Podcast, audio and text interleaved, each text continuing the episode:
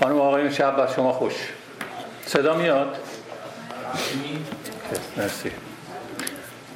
به 88 مین نشست کانون کتاب تورنتو خوش اومدین. همونطور که اطلاع دارین امشب سه تن از نویسندگان ساکن شهر تورنتو چهره های آشنای شهر ما سرکار خانم مولوی آقای ساسان قهرمان. ایرج رحمانی ببخشید. ترکیب این دوستان در واقع به این ترتیب هست که خانم مولوی در ایران کتاب چاپ کردن ساسان در ایران کتاب چاپ نکرده در واقع عطاش و لاغاش بخشیده. آقای رحمانی هم در ایران چاپ کردن هم در اینجا. طبق قراری که با هم گذاشتیم من دیگه امشب معرفی نمی کنم. همتون دوستان رو می‌شناسین ولی ازشون خواهش کردم که در شروع صحبت هاشون یک خلاصه از در واقع فعالیتشون کارهایی که انجام دادن کتابایی که نوشتن برای ما بگن.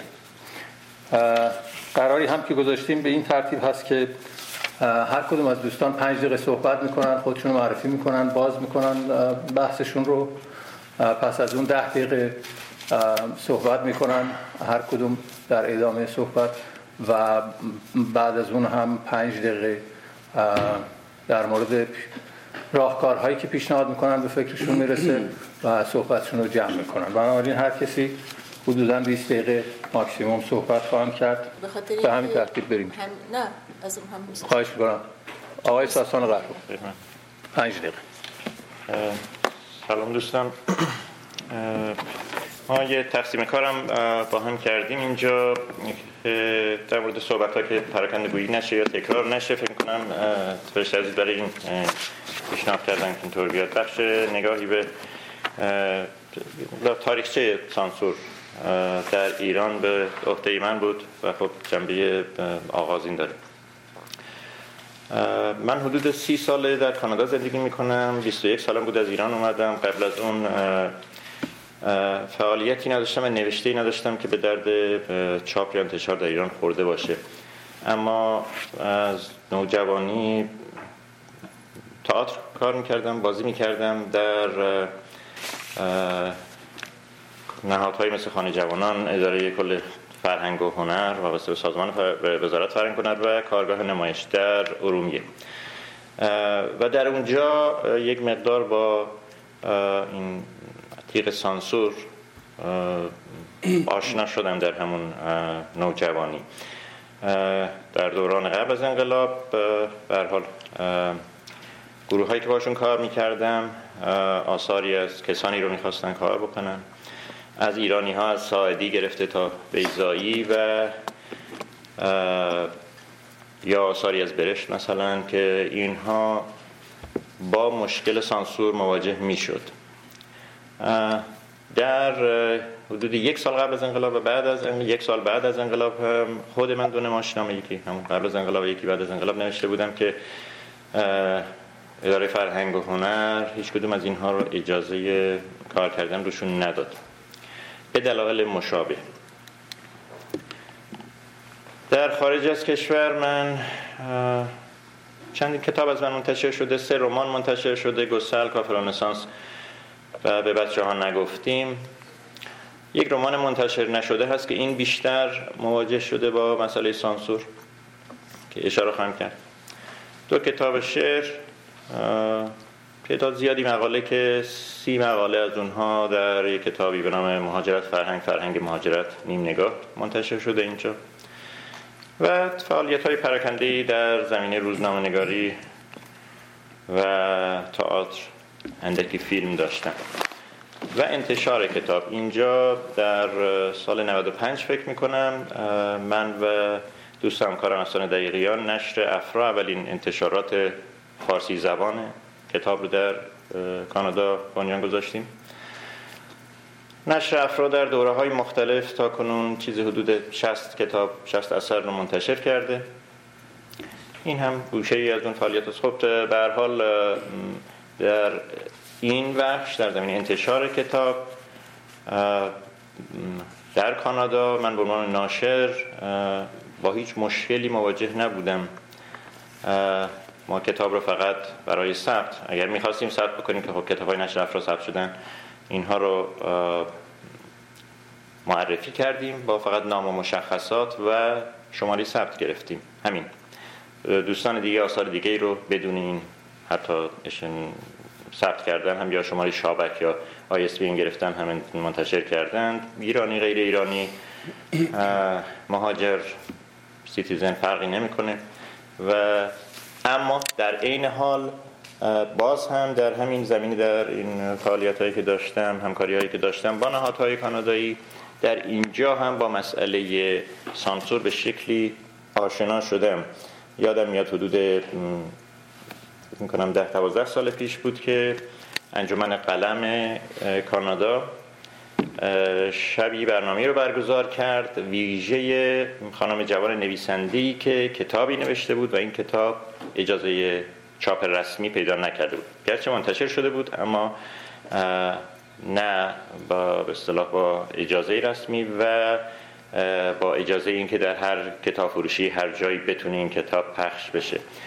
کتاب زمینه تخیلی از خاطرات یک قاتل زنجیره کانادایی داشت و حاوی صحنه هایی از تخیل این آدم این قاتل که به هر سربت نکن شده بود. صحنه هایی هم بی پرده از نظر جنسی و هم بی پرده از نظر اون نیازهای جانیانه اون در حال شکنجه کردن و کشتن. این از این من در ایران کتاب چاپ نکردم. چند باری برخی از دوستان لطف کردن خواستن در سالها پیش که گسل در ایران باز چاپ بشه. فکر می‌کنم اقداماتی کردن. بازم میگم سالها پیش در دوران اوایل خاتمی شاید. اما ممکن نشد. اما مورد دیگه که گفته بودم که اشاره خواهم کرد بهش که رمان منتشر نشده من بندباز آماتور حدود سه سال سه سال و نیم پیش تمام شده. این یک دوست ناشر در ایران خواست که این کتاب چاپ بشه در ایران و خواست که جای دیگه چاپ نشه تا این اقدامش انجام بده. این کتاب رو به ارشاد برده بود و ظاهرا طوری که من بعدا فهمیدم صرفا بدون اصلا خوندن کتاب بررسی کتاب صرفا به خاطر نام نویسنده پس داده شده بود مواردی هم هست از برخورد من با پیشنهادهای ناشر خودسانسوری های پیشنهادی ناشر که اونها هم شاید جالب باشه دوستان دیگه هم حتما تجربه تو این زمینه دارن چکیم.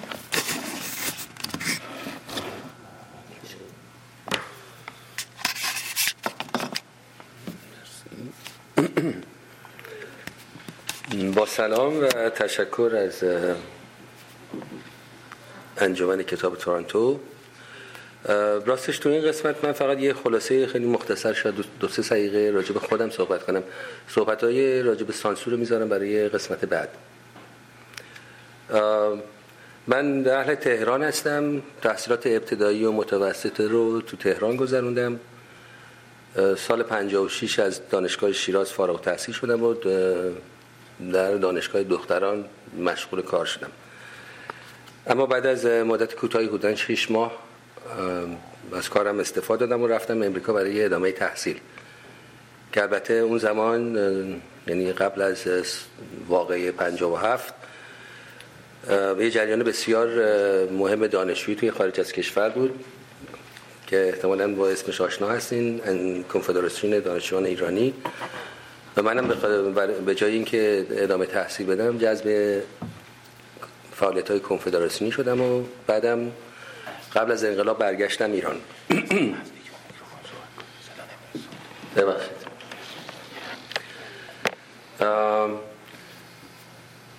بعد بعد از انقلاب یعنی بودن؟ شاید مثلا یه شش ماهی یا هشت ماهی بعد از انقلاب دانشگاه کرمان استخدام شدم اونجا هم مسئول کتابخانه مرکزی بودم و هم درس می‌دادم چهار واحد. به حال بعد از مدت کوتاهی حدود یک سال چیزی به اسم انقلاب فرهنگی که همه باهاش آشنا هستن مجبور شدم از دانشگاه در واقع محترمانه اخراج بشم. و بعد از یک دو سالم اومدم تورانتو یعنی در واقع کانادا و اولین شهری که به محل اقامت من بود مونتریال بود. از سال 83 هم در واقع در تورانتو کار می‌کنم و زندگی می‌کنم. یه چند تایی هم کار هم شعر هم داستان چاپ کردم. چهار رمان و یک مجموعه داستان و یک دو تا کتاب دفتر شعرم همینطور. به حال همه اینا رو گفتم بگم که واقعا شهر حال واقعی من واقعا چیزی سوای این بوده که به ظاهر زندگی کردم. برای اینکه تو این سی و چند سال در تبعید واقعا نه دانشجو بودم نه ساکن کانادا یا اروپا و نه در یه مؤسسه دولتی اینجا کار می‌کردم. بلکه واقعا یه در حال یه حالت برزخی بودم. برزخی که نه اونجا بوده برای اینکه خب دور بودم از ایران و نه اینجا. و به خاطر مسئله که همه با هم آشنا باش آشنا هستیم. به حال می‌تونم فقط خلاصه بگم که زندگی سی و چند سال گذشته واقعا در یه برزخی بوده که شاید فقط بهش گفت تبعید یا دیاسپورا یا در هجرت. و همین من فقط اسم کارمم تکرار بکنم براتون اونایی که علاقمندن. البته اولی مجموع داستانم آقای ساد. آقای ساد در سال 92 چاپ شد. دریا در مشت اولین رومانی بود که در ایران چاپ کردم. که البته داستانی هم در این رابطه هست که بعدا اگه فرصت شد راجبش صحبت می‌کنم. رمان بعدی من اتفاق آنطور که نوشته می شود که البته این کارم منو بود در ایران چاپ بشه. دقیقا همین داستانی که ساسان بهش اشاره کرد. ناشری تماس گرفت و خیلی علاقمند بود که این کتاب چاپ بکنه. و از اون زمان هم حدود دوازده سال میگذره و هنوز کار توی ارشاده. رمان بعدی اسامه یک بدیه نویسی و رمان تازه هم که سال گذشته در واقع منتشر شد به اسم فرار به سامراست به غیر از این چند تا کار ترجمه دارم که اینجا اونجا چاپ شده. شاید سه تا نمایشنامه است که ترجمه کردم و یه تعدادی هم داستانای کوتاه کانادایی. که اینها به خاطر یه مقدار مسائل حق معلف یا کپی رایت اینجا هنوز چاپ نکردم یعنی به صورت کتاب برای اینکه یه مقدار واقعا گرفتن اجازه از هفت خانه رستم گذشتن اینجا. برای اینکه با نویسنده ها میشه تماس گرفت و کنار اومد مسئله هم ندارن. مشکل زمانی شروع میشه که با ناشر به خود آدم طرف حساب باشه یا با ایجنت نویسنده ها به حال کوتاه می‌کنم و خانم مولوی. سلام سپاسگزارم از آقای حبیبی. همینطور از تک تک شما که آمدید. خیلی خوشحالم که ایشون اینجا هستن. به خاطر اینکه در واقع من هر کاری که می‌کنم در زمان نوشتن و در موقع نوشتن یک نگاه به نسل جوان دارم و الان من ایشون رو نماینده نویسنده های نسل جوان در واقع اینجا می‌گیرم چون بخشی از حرفام خطاب به اونها هست. به هر حال خیلی خوشحالم. در اینکه من گفتم از ساسان شروع بشه ترتیب سنی حدس بزنید که از کدوم طرف به کدوم طرفه. و اونهایی که شناسنامه منو نمی‌دونن بدونن که من شست رو گذروندم. از 20 سالگی کار رو شروع کردم. بنابراین چهل سال سابقه کار نوشتن دارم. حالا از نظر حجمی چقدره؟ از نظر کیفی چقدره؟ بحث دیگری است. ولی خواستم بگم که شاید از نظر به اصطلاح سابقه و پیشینه در کار نوشتن و هر آنچه که مربوط به نوشتن هست به هر حال این خوشبختانه یا بدبختانه خیلی سابقه درازی شده. ببینید همونطور که گفتم من از 20 سالگی در واقع این خط رو انتخاب کردم خط نوشتن و مشق نوشتن و مشق ویراستاری و مشق ترجمه و هر آنچه که یاد گرفتم. زیر 20 سال اصلا به خلاف بعضی از نویسنده که فکر می‌کنن که از 4 5 سالگی نبوغ به سراغشون اومده اون نبود اینطور. ولی کار کردم با انتشاراتی های آن زمان. و از همون به بسم الله در واقع با مسئله سانسور روبرو شدم. یعنی در سال 54 گمان می‌کنم پیشترش شاید مثلا یکی دو تا ترجمه کوتاه از نمایشنامه های چخوف بود که الان راستش حافظه یاری نمی‌کنه که چطور بود. ولی اولین کتابی که در ذهن من حک شده و مسئله سانسور هست مسئله کتابی بود ترجمه من مترجم همکار بودم کتاب یک نمایشنامه روسی بود.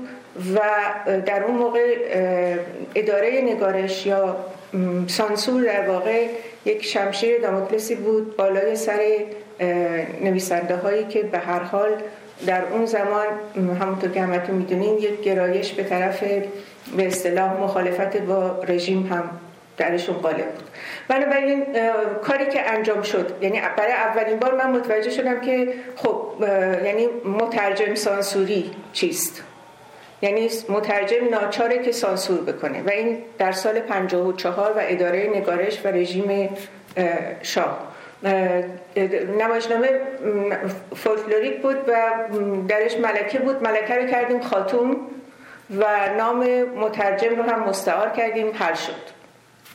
این از اولین تجربه. بعد ترجمه های دیگه خب حواسمون رو جمع کردیم به سراغ ترجمه های بریم که به هر حال گیر نکنه. و این ادامه داشت تا کتاب های مختلف. یادم نمیاد دیگه مورد سانسوری در دوره به چند سالی که من با انتشارات امیر کبیر بودم و چند انتشاراتی دیگه موردش رو یادم نمیاد. بسیاری از ترجمه ها گم شد بسیاری از ترجمه ها آمد به بازار غیب شد سال 56 57 شلوغ شد و بعد افتادیم به دوره به اصطلاح محاق دهه 60 در اونجا تجربه ای که داشتم اینه که طبیعتا نوشتن و به اصطلاح اینا که اصلا ترجمه هم امکانش نبود کتابا رو جل سفید جمع کرده بودن. خیلی از کارا گم و بور شد ولی انجام شد. انجام شد و به هر حال در اون بازار.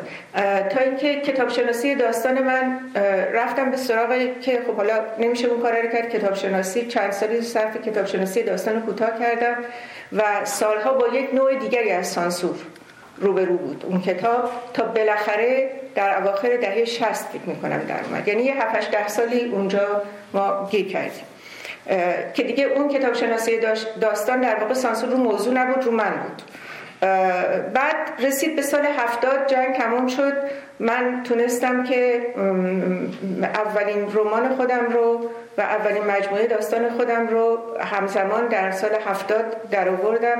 در همون حول هوش یا یک کمی اینورتر رولفو رو ترجمه کردم مجموعش رو که گردون در آورد و در اونجا به اصطلاح با چک و چونه زدن ها با ناشر و خلاصه همون کارهایی که ناچار مترجم انجام بده. به هر حال امروز که نگاه کردم دیدم که کتاب دشت سوزان یا دشت مشوش که چند بارم چاپ شده چند بارم توقیف شده همه این مسائل داشته ولی به هر حال هنوز هست. مفتخرم به این که در اونجا کلمه پستان آمده. چون بعدا دیگه چنین اتفاقی نیفتاد. ولی در اون کتاب و این رو من یادم یادمه که چقدر برای من مهم بود که این اتفاق بیفته. بعد خانه ابروباد رمان نمی‌دونم چرا قصر در رفت ولی از نظر سانسور اگر بهش نگاه کنین البته خود نویسنده که من باشم خوب پیچونده بودمش. که به اصطلاح در یک پروسه ده ساله دهه شست خداگاه و ناخداگاه. پری آفتابی اتفاقی براش نیفتاد در اون موقع. بعد دیگه رفت به باز دوباره به محاق. بعد بعد از سالها که اینجا دیگه بودم سال 84 بالاخره با کمک دوستان یه چند تا داستان فرستادم در ایران.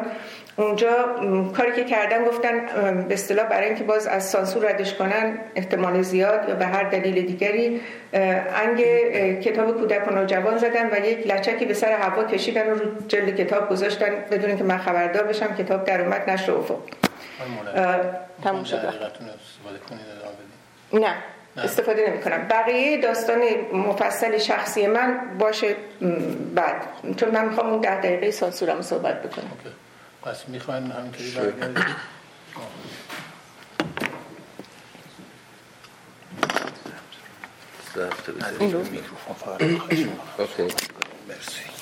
همطور که ساسن شرکت ما در واقع یه تقسیم کار کردیم و من معنا شد یه مدار راجع به مسائل نظری سانسور یه مدار صحبت بکنم و سعی می‌کنم سریعا بخونم که هم شما رو صلاح به خواب وادار کنم و هم وقتم استفاده بکنم بیشتر.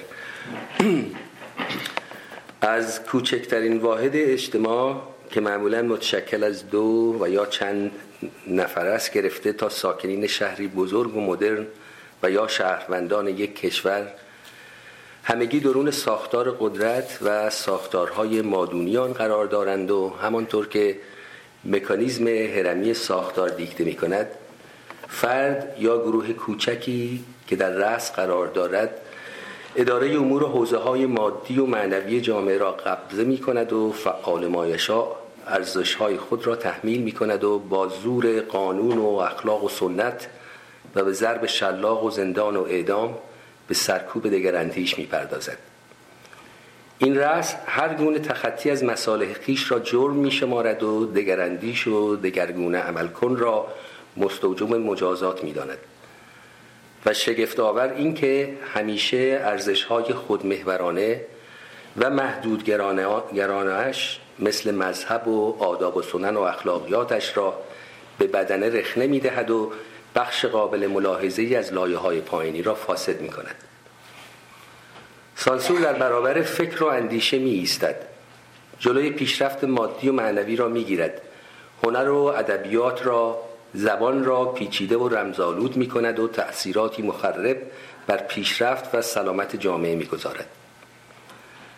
تصور کنید عربستان سعودی و افغانستان را و یا همین ایران خودمان را نیمی از جمعیت جامعه یعنی زنانش نیمه هوشیارترش نیمه صلحجوتر و کاردانترش که نه تنها از پشتکاری رشکنگیز بر رشک برانگیز برخوردار است بلکه از شجاعت و هوشی بیشتر نیز برخوردار است.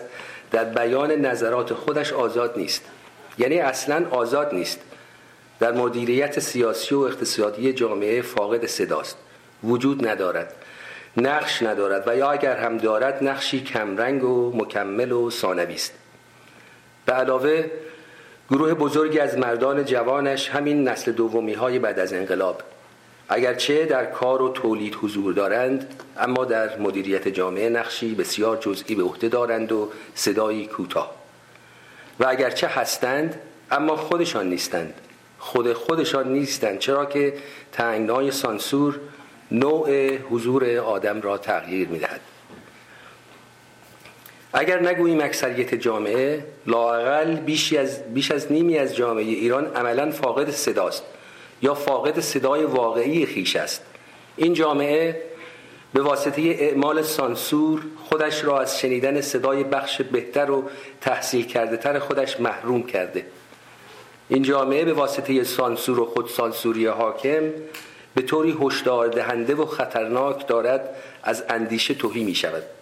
دارد فقط به پوست قناعت می کند. پوستی پیر و چروکیده و مستعمل و فاقد اقلانیت. لاقل فاقد عقلی سلیم. سانسور تنها جامعه را از اندیشه توهی نمی کند در پی نابود کردن مغزها در پی خاموش کردن صداهای دیگر است. دنبال همشکل کردن صداهاست و هدفش حذف افکار و عقاید دیگران است. حذف فرد و گروه و جنس است. همشکل کردن آدم هاست از بین بردن زندگی خصوصی و جایگزین کردنش با چیزی نامعنوس و ناملموس و اما قابل قبول و ساخته و برکشیده حاکمان در رست سانسور فردیت را مچاله می کند کوچک می کند از بین می برد. سانسور فردیت تقلبی می سازد ترویج می دهد و با لطایف الحیل که معمولا معجون است از چماق و هویج آن را به نرم تبدیل و به جامعه تحمیل می کند. سانسور جعل خودش را در گلوی مردم تف می کند. سانسور از سوی دیگر شهروندان جامعه را به ناباوری می کشاند هیچ کس دیگر هیچ سخنی را باور نمی کند هیچ کس دیگر آنچه که می‌خواند یا میشنود را نمی‌خواند و نمیشنود و در پس هر چیز چیز دیگری جستجو می‌کند. سانسور لایه مخفی در, زمان می در زبان میگشاید. گفتار و نوشتار را تغییر می‌دهد. گوینده و نویسنده را از باورهای شخصی و احساسهای حقیقی دور میراند. راستش را بخواهید سانسور دهان بسته را بیشتر دوست می‌دارد. عاشق ناگفته ها و نانوشته ها و نافکر کرده هاست وقتی از سانسور حرف زده می شود بعضی فکر می کنند سانسور فقط نظارت و محدود کردن نشر گفتار و نوشتار و سایر انواع بیان مثل تئاتر و سینما و نقاشی است که توسط حکومت ها اعمال می شود اما سانسور را نمی توان و نمی بایستی تنها به دولت ها و سازمان های تابعی آنها محدود کرد. چون که سانسور پدیده است پیچیده و تو در تو که از طرف جامعه از طرف خود گوینده و نویسنده هم می آید ریشه در فرهنگ حاکم و جمعی شده ما دارد. در ناخداگاه انباشت شده و تاریخی هم هست و عمیقا به سنت و اخلاقیات و مذهب مربوط می شود و از یک طرف بازتاب ماهیت سلطگر آدم است و از طرفی دیگر حضور و بقا را در ساختار ممکن در ساختار قدرت ممکن می کند هر کجا سانسور هست خود سانسوری هم هست که از باورهای اخلاقی و اعتقادات متعصبانه شخصی و جمعی می آید معلول ترس از تنبیه اجتماعی یا قانونی است. خود سانسوری گوینده را خفیف می کند او را از حقیقت توهی می خواهد و بر روان و خصوصا بر زبان اثر مخرب می گذارد. آیا وقتی عاشق و معشوقی را مثلا در یک, در یک فیلم سینمایی مستور و معذب به رخت خواب می‌بریم تا با فاصله مقبول و دور از هم درازشان کنیم زبان به دروغ نگشاده ایم آیا به زبان سانسور وجاهت نبخشیده ایم آیا این زبان الکن و خاک بر سر شده را به نرم تبدیل نکرده و آن را به نسل‌های بعدی منتقل نکرده ایم؟ آیا وقتی هنر و ادبیات یک ملت گفته ها و نوشته های یک زبان منطق و حقیقت خودش را وجه المصالحه حضور و بقای مشروط خود کند نبایستی منتظر صدمات جدیتر باشیم؟ خودسانسوری زبان را غیر طبیعی می خواهد کلمه را از معنی توهی می کند دشمن رمان خسم دیالوگ است. و شاید بی جهت نیست که جوهر اصلی بسیاری از رمان‌های فارسی رجعت وحشتناکی است از دیالوگ به مونولوگ‌های غمانگیز راوی.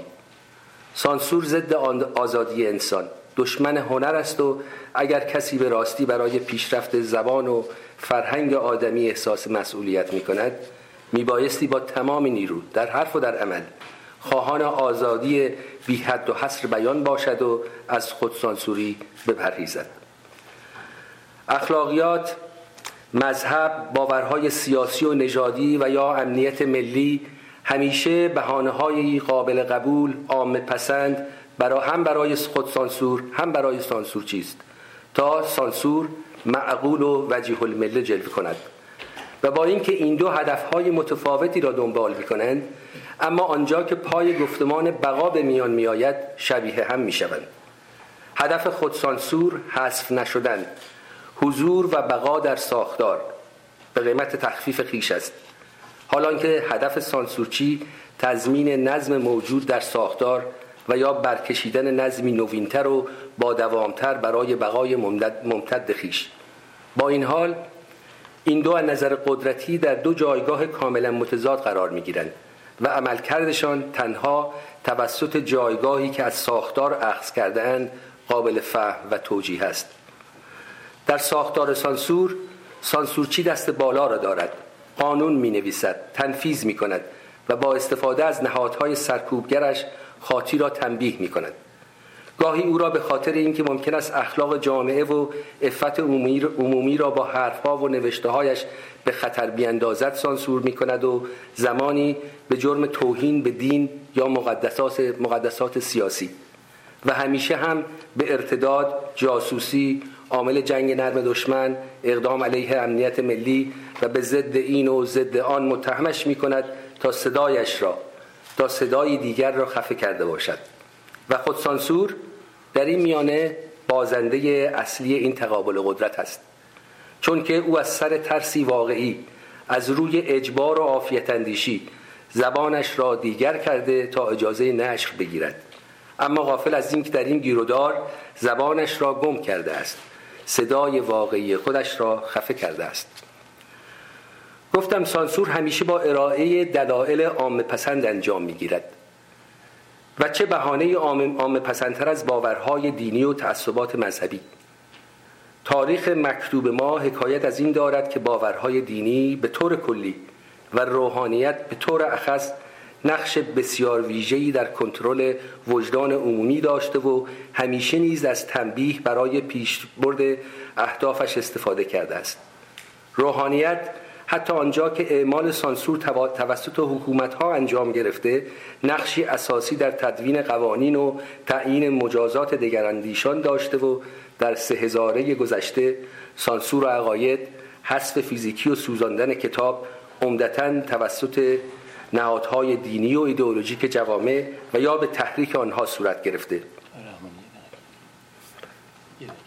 یک دقیقه.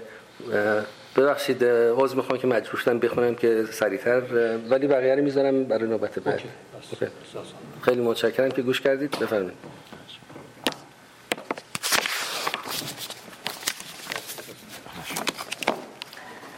خب من فکر می‌کردم بر اساس اون تصمیم کاری که کردیم شاید خوب باشه که این بخش تاریخچه ای شروع بکنیم ولی فرقی نمی‌کنه. تقریبا همه این نکات رو می‌دونیم. یک مقدار ما نگران این بودیم که شاید بخشی از نسل جوانتر با یا بر اساس فشارهای شدیدی که امروز در دوران اکنون در جمهوری اسلامی وجود داره در زمینه سانسور دچار این نظر اشتباه شده باشه که در گذشته اوضاع بهتر بوده یا اینکه سانسور هم مثل خیلی چیزهای دیگه پدیده است یا اختراع جمهوری اسلامی است. یا مهمتر برای جمهوری اسلامی حکومت فعلی ایران خب اینطور نیست. این رو هم تقریبا همه می‌دونیم. شاید فقط کودکان نظری خیلی مغایر با این داشته باشه. اما یک اشاره کوچک. سانسور یا جلوگیری از نشر و پخش نظرهای مغایر با چیزی که مطلوب حاکم ها حکومت ها چه حکومت های داخلی چه نیروهای غالب بوده در تاریخ همین کشورها همین ملت ها از جمله ایران وجود داشته. از دوره های گذشته میگذریم. کتاب سوزی های دوران گذشته باز هم همین می‌دونن این رو. اما سانسور به صورت رسمیش من فقط چند اشاره کوچک می‌کنم. به صورت رسمی به صورت مدرنش میشه به صورت سازماندهی شدهش در ایران چیزی حدود 150 سال سابقه داره. این از زمان ناصرالدین شاه. این رو هم این اطلاعات رو هم می‌تونین دوستان همجا پیدا بکنن. به هر حال در دوران ناصرالدین شاه تقریبا اولین ارتباط های یه خود گسترده تر حکومتی ایران و بخشی از جامعه که مرتبط بود با حکومت با اروپا آغاز شد و این هم یکی از چیزهایی بود که باش آشنا شدن وجود سانسور در چیز نقل قولی هست از سنیول و مالک در دولت ناصرالدین شاه اطراف ناصرالدین شاه که پیشنهاد می‌کنه اداره سانسور تشکیل بشه اشاره می‌کنه به اینکه در اروپا دولت های اروپایی راهی را برای مبارزه با این عیب پیدا کردند. یعنی هر افکار مخالف نه اندیشه های مخالف یا هر نظری مغایر با اون اون که در بالا هست توسط پدر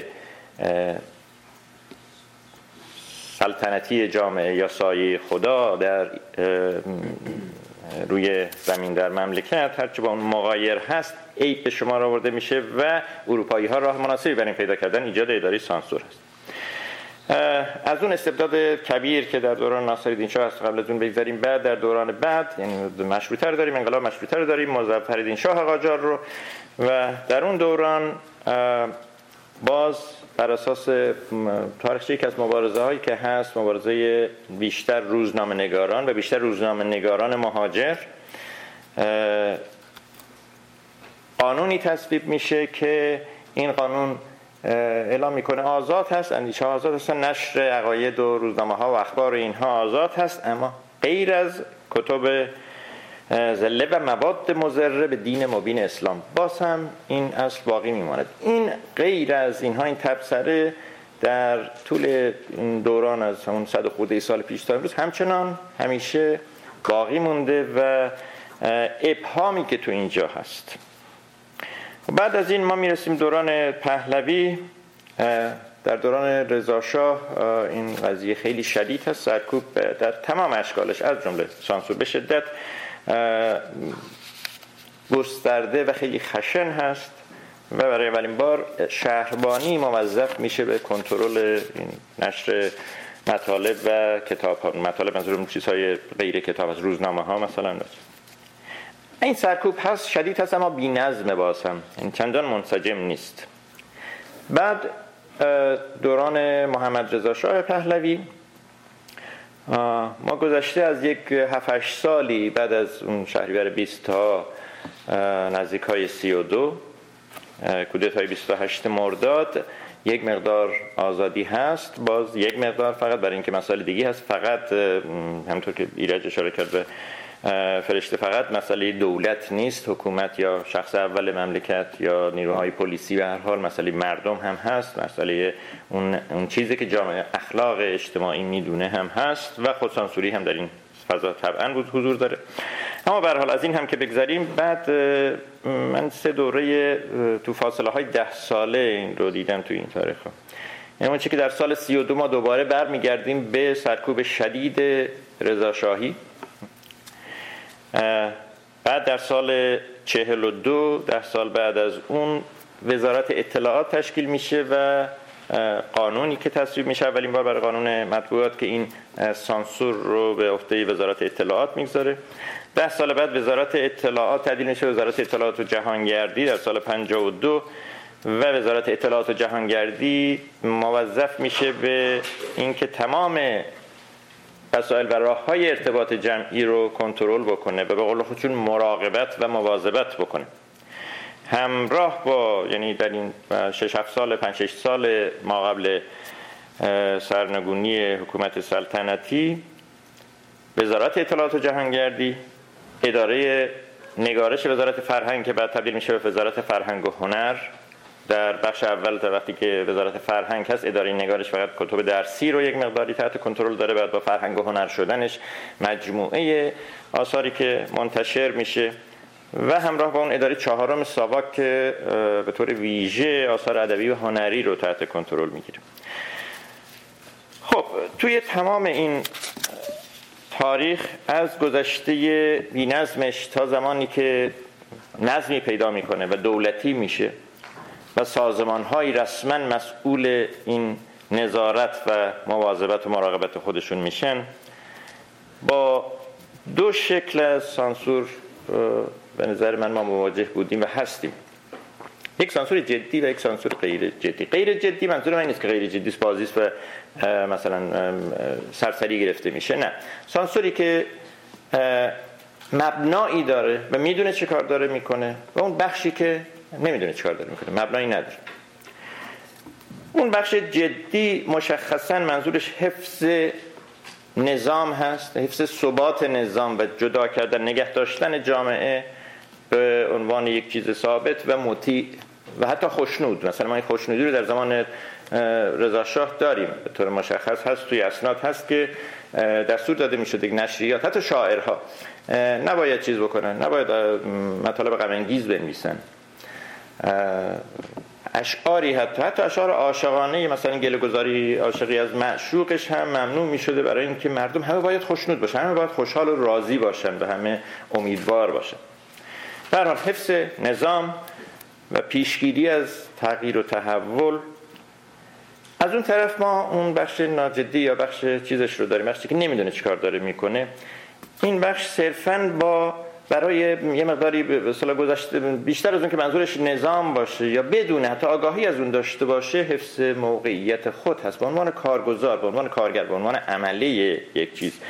و در این بخش با وحشت از احتمال هم مثلا اهانت یا احتمال یک چیز که مغایر بوده باشه بر اساس نادانی و با سلیقه صرفا شخصی اعمال نظر می شده خیلی از چیزهای آزارهایی که سانسور رسونده از طریق این افراد هست از طریق این بخش از سانسور هست. یعنی کسی که احتمال میده شاید یک چیزی گفته باشه که بد باشه و من نفهمم و برای من بد باشه یا برای هر چیز بد باشه. اون بخش جدیترش می‌دونه چیکار داره می‌کنه. دو نمونه من اینجا فقط پس اشاره می‌کنم بهشون. هست چیزهایی هست که فرصت بشه نقل قولی هست از پرویز خانلری در مورد سانسور در دوران رضا شاه که من بعدم نمیاد به نگاهش بکنیمش. اما دو نمونه. یک نمونه تم... چیز هست من اینو به عنوان نمونه تمثیلی می‌دونم. ببخشید اگر یک دقیقه هم بیشتر طول کشید. همه می‌دونم فکر می‌کنم شنیدید که در یک دورانی در پس از انقلاب یکی از معلولین نابینا مسئول سانسور فیلم ها شده بود. این رو به عنوان جوک مطرح می‌کنم خب وجود داشته. و این این به نظر من خیلی نمونه تمثیلی جالب است. یعنی تصور بکنید شخصی که نابینا هست و شخصی که نابینا هست اما اونقدر صالح تشخیص داده شده از طرف حکومت که در این سمت بنشینه یعنی بدونه که چی رو باید سانسور بکنه. این فرد چی میشنوه؟ یعنی کسی فیلم ها رو می‌دیده و برایشون تعریف می‌کرده که این صحنه ها هستن و این میده چی میشنوه این فرد و چطور اعتماد می‌کنه؟ چی تخیل می‌کنه؟ فردی که نابینا هست از شنیدن اینها چه تخیلی می‌کنه که چی داره اتفاق میفته روی پرده؟ نتیجه این تخیل این چیه؟ و زمینش چیه؟ زمینه این که از گفتن این این صحنه داره الان اینطوری اتفاق میفته اینطوری اتفاق میفته زمینه این که این فرد چطور تخیل بکنه بر اساس چه دانسته ها یا اعتقاداتی؟ و بعد نتیجه این تخیل به کجا می‌رسه؟ سانسور عملا در تمام تاریخ ما همینطوری عمل کرده. کسانی حالا فارغ از اینکه چی هست سانسور خوب بعد همینش کار نداریم. کسانی که جاشون جای دیگری می‌تونسته باشه نشستن و تصمیم گرفتن و ما دچار نتیجه تخیل اونها هستیم. یک نمونه کوچک دیگه کمتر از این دقیقه طول خواهد کشید من بهتون میگم. من برخوردم توی چیزایی که میگشتم نگاه می‌کردم توی این زمینی یک تحقیقی داره آقای دکتری به نام دکتر رجب زاده در سال 75 منتشر شده و در این تحقیق 1400 سند از سانسور رو منتشر کرده و ارزیابی منتشر کرده و سه تا از اونها مثال آمده. این سه تا جالب هستن. یکی از اینها مربوط به کتاب اثر علمی هست در مورد اثر علمی پزشکی. که سانسورچی گفته که در اونجا نوشته شده بوده که در چهار دریچه قلب چطور به هم ارتباط پیدا می‌کنن. گفته این چهار دریچه باید بشه دو دریچه. دلیلی هم براش بعد چیز دیگری سانسور شده شعر گرچه پیرم تو شبی تنگ در آغوشم گیر تا سهر گست کنار تو جوان برخیزم. این سانسور شده. و در بخش چیز فرهنگ عامه تره به تخمش میره حسنی به باباش. این سه نمونه مشخص هستن از این. یعنی نمونه اول کاملا ناشی از نادانی. حتی سلیقه هم نیست. این که شما بگید در قلب دو دریچه داشته باشه سلیقه نیست. صرفا نادانی صرفا وحشت از اینکه شاید شاید یک چیزی باشه که من نمی‌فهمم. گرچه پیرم تو شبی تنگ در آغوشم گیر سلیقه است. سلیقه اعتقاد خوش به یک چیزه. یعنی واسه اخلاقی که اعتقاد خشک. اصولی که آقا این اخلاق رو فاسد می‌کنه این شعر. سومی تره به تخمش میره حسنی به باباش. از فرهنگ شخص میاد. دیگه از اعتقادات و اصول نمیاد. از فرهنگ شخص میاد. فرهنگ کسی که به تخم رو که میشنوه چی تو ذهنش میاد؟ اون فرهنگ رو داره تحمیل می‌کنه. فرصت نیست. به هر حال شاید تو چیزای دیگه. کل مسئله اینجا این است که ابهام وجود داره. این ابهام بخشی از آزار هست. تا موقعیت بعدی اگر فرصت هست. به شما من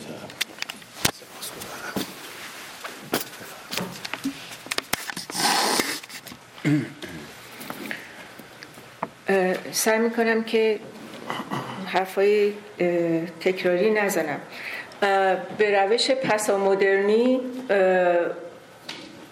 آخر داستان رو اول بگم و حرف آخر رو اول بزنم. حالا اون حرف آخر چیه؟ حرف آخر. بسات رسمی و قانونی سانسور کتاب در ایران باید برچیده بشه. حالا این رو شما الان ممکنه که شعار بگیرید. چگونش رو می‌گذارم؟ در قسمت آخر صحبت ها به چراش می‌پردازم. اما پیش از اون که به چرا بپردازم چرا باید این بسات جمع بشه؟ یعنی بسات در واقع منظورم کل سانسور به مفهومی که مطرح شد نیست. بلکه یعنی مجوز پیش از چاپ رو من منظورم هست. به این دلیل گفتم سانسور رسمی و قانونی کتاب. چرا تاکید کردم؟ چرا این آخر رو اول آوردم؟ به چند دلیل. یکی اینکه مردم کوچه و بازار در واقع اصلا با کتاب کاری ندارن که با سانسور کتاب کاری داشته باشن این از اونها. خواننده های کتاب می‌فهمن که به هر حال سانسور هم یک مسئله ای هست اما منفعل باهاش برخورد می‌کنن. یعنی در نهایت هم ممکنه واکنشی که نشون بدن به ضرر نویسنده باشه یا به هر حال به شکل اینکه بگم ما کتاب سانسوری نمی‌خریم. رومانی که سانسور شده باشه داستانی که سانسور شده باشه نمی‌خریم. این هم از واکنش خواننده ها ناشر و نویسنده و مترجم در واقع قربانی اصلی گیری که هست اینه که حالا درجه های متفاوت داره. ناشر در واقع سرمایش در گیره گرفتاره. ولی روی هم رفته اگر این جمع رو با هم بگیریم اینها پریشانن ناتوانن همراه نیستن و یه سری مشکلاتی دارن. دو تا دلیل دیگه دارم. در مقابل همه اینا کسانی که سانسور خواه هستن و به اصطلاح با سانسور در واقع قدرت رو می‌خوان بگیرن و مردم رو کنترل بکنن اونها خیلی خوب به اهمیت سانسور واقفن. و یک نکته آخر این که رابطه یا ربط سانسور کتاب با آزادی بیان و به طور کلی با آزادی و دموکراسی مثل رابطه هجاب با آزادی زنان میمونه.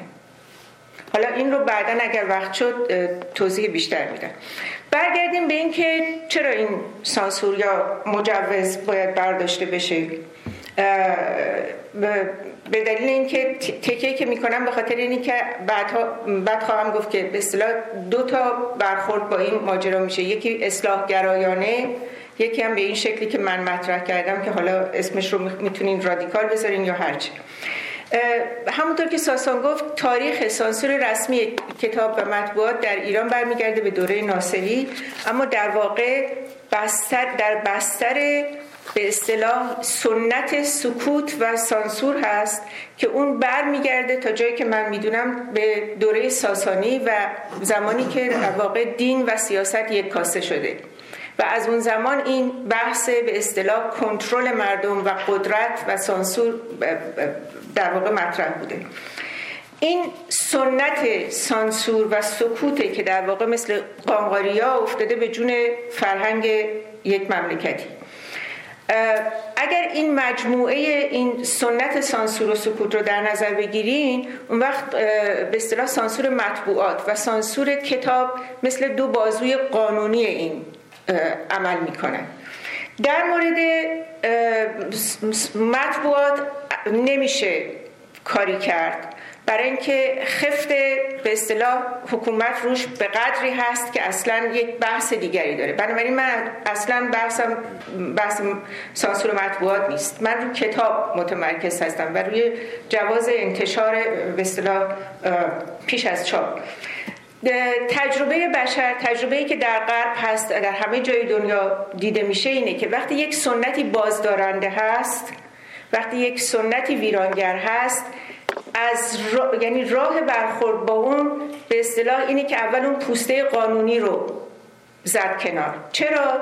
چون قانون در قیاس با به اصطلاح شرع و عرف ضعیفتره و زودتر ممکنه که تغییرش بدیم بنابراین به این دلایل هستش که من تکه می‌کنم رو این که در این مرحله ای که ما هستیم باید به اصطلاح سانسور رسمی و قانونی و این ماجرای جواز پیش از انتشار برداشته بشه.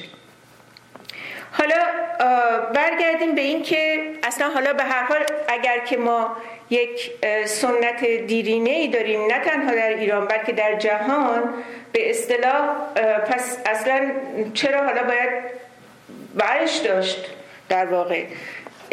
دلیلش اینه که اولا در زمانی که ما الان هستیم آزادی بیان و آزادی کتاب و آزادی خواندن و نوشتن به اصطلاح یک نیاز حقوق بشریه و در مقابلش سانسور یک به اصطلاح مقوله ننگ بشریه. این اولین دلیل. دومین دلیل این که این صرف نظر از این زمانه ای که ما الان هستیم در واقع نیاز به آزادی و اختیار یک چیز به اصطلاح یک نیاز بنیادی هست. روانشناس امریکایی هست به نام ماسلو یک هرم پایگانی داره برای نیازهای بشری. حالا بگذاریم از اینکه اون چون و چرا داره این بحث هرم ماسلو. ولی میاد نیازهای بشری رو طبقه بندی می‌کنه زیستی ایمنی دلبستگی. گرامی داشتی و بعد میره به خودشکوفایی. و از پایین شروع می‌کنه هرم رو. حتی بر اساس همین هرم ماسلو که شما نگاه بکنید اگر که نویسنده رو در نظر بگیرین در واقع میفته بعد از خورد و خوراک یعنی نیاز نویسنده به نوشتن و خواندن و ایمنی شغلش و حرفش میشه رده دوم. پس ببینید چقدر حیاتیه. اگر که حالا اون رو هم در نظر نگیرید یعنی از نویسنده صرف نظر کنید و در کل هم برید در قسمت خودشکوفایی به اصطلاح اونجاست که باز به عنوان یعنی نیاز به آزادی و نیاز به خلاقیت اونجا باز مطرح میشه. حالا من با ماسلو و علم روانشناسی رو می‌ذارم کنار و از شیوه داستانی به همین ماجرا نگاه می‌کنم. ببینید داستان آفرینش داستان بسیار ساده و بسیار کاملیه و در همه فرهنگ ها هم کم و بیش یکی هستش. در اونجا ما هم ریشه سانسور رو پیدا می‌کنیم هم ریشه نیاز به آزادی رو پیدا می‌کنیم. قیصر امینپور شعری داره که به نظر من یعنی شاهد بسیار خوبی هستش. برای همین به اصطلاح ازلی بودن سانسور. امیدوارم که ابدی نباشه ولی به هر حال که میگه که از ازل تا به ابد پرسش آدم این است دست بر میوه هوا بزنم یا نزنم. در داستان خلقت شما می‌بینید که خداوندگار عالم آدمی رو میآفرینه. حالا به هر دلیل ولی تمام اختیارات رو بهش میده بهش رو در اختیارش می‌گذاره براش هوا میآفرینه. خلاصه همه اسباب طرب رو برای آدم فراهم می‌کنه. فقط یک شرط کوچک می‌گذاره و اون شرط کوچک همین پرهیز از آن درخت یا از آن میوه یا از آن گندمه و همین شرط کوچک رو به اصطلاح آدم بر نمیتابه. و واقعی داستان رو می‌دونیم. پنج دقیقه من نمی‌تونم استفاده کنم فقط این داستان رو بذارین من تموم بکنم. حالا حرف من اینه که تفسیرهای متفاوتی که از داستان خلقت میشه ساده ترینش بر اساس همون منطق داستانی اینه که در واقع آزادی تام در برابر نباید یعنی اگر که خط قرمز خداوند عالم پرهیز از اون میوه ممنوع هست خط قرمز سرشت بشری هم همون آزادیه. و همین دلیل این آزادی رو نمیشه از بنی بشر گرفت. من اینجا تمام می‌کنم چون اون پنج دقیقه آخرم رو لازم دارم. تا همه این روزه ها رو برای این خوندم که برسم به اون جایی که باید برسم و اون زمان کنونی هست که. ببینیم ما در برخورد با سانسور صحبت هایی که شده و تجربه هایی که هممون داریم چه نسل قدیم چه نسل جدید. این رو هم بگم که بعد از این صحبت ها البته بنده هیچ باید و نبایدی به کسی نمی کنم یعنی نسخه, نسخه تجویز نمی کنم اما نظر خودم رو میگم و رأی خودم رو میگم. اینکه هر نویسنده در چه زمانی چگونه تصمیم بگیره که با کتابش چه بکنه تا چه حد سانسور رو بپذیره نپذیره رد بکنه بیرون چاپ کنه بندازه به دریای اینترنت. به هر شکلی که شما بگین هر اینها تاکتیکه. هیچ کسی هم نمی‌تونه به کسی بگه که این درسته یا اون درسته. حتی خود نویسنده در یک زمانی ممکنه یک روش پیش بگیره در یک زمان دیگه یک روش دیگه. ما بحث تاکتیک نمی کنیم بحث محکوم کردن آدم ها نیست. این یک چیز فردیه. هر نویسنده مثل یک فرد آزاد فرض می‌کنیم که آزاد می‌تونه تصمیم بگیره که چه بکنه چه نکنه. من بحث رو می‌برم رو قسمت دوم که اون بخش اجتماعی قضیه است. یعنی یک چیزی هست به نام تاکتیک یک چیزی هست به نام استراتژی یک چیزی هست به نام راهکار فردی یک چیزی هست به نام راهکار اجتماعی.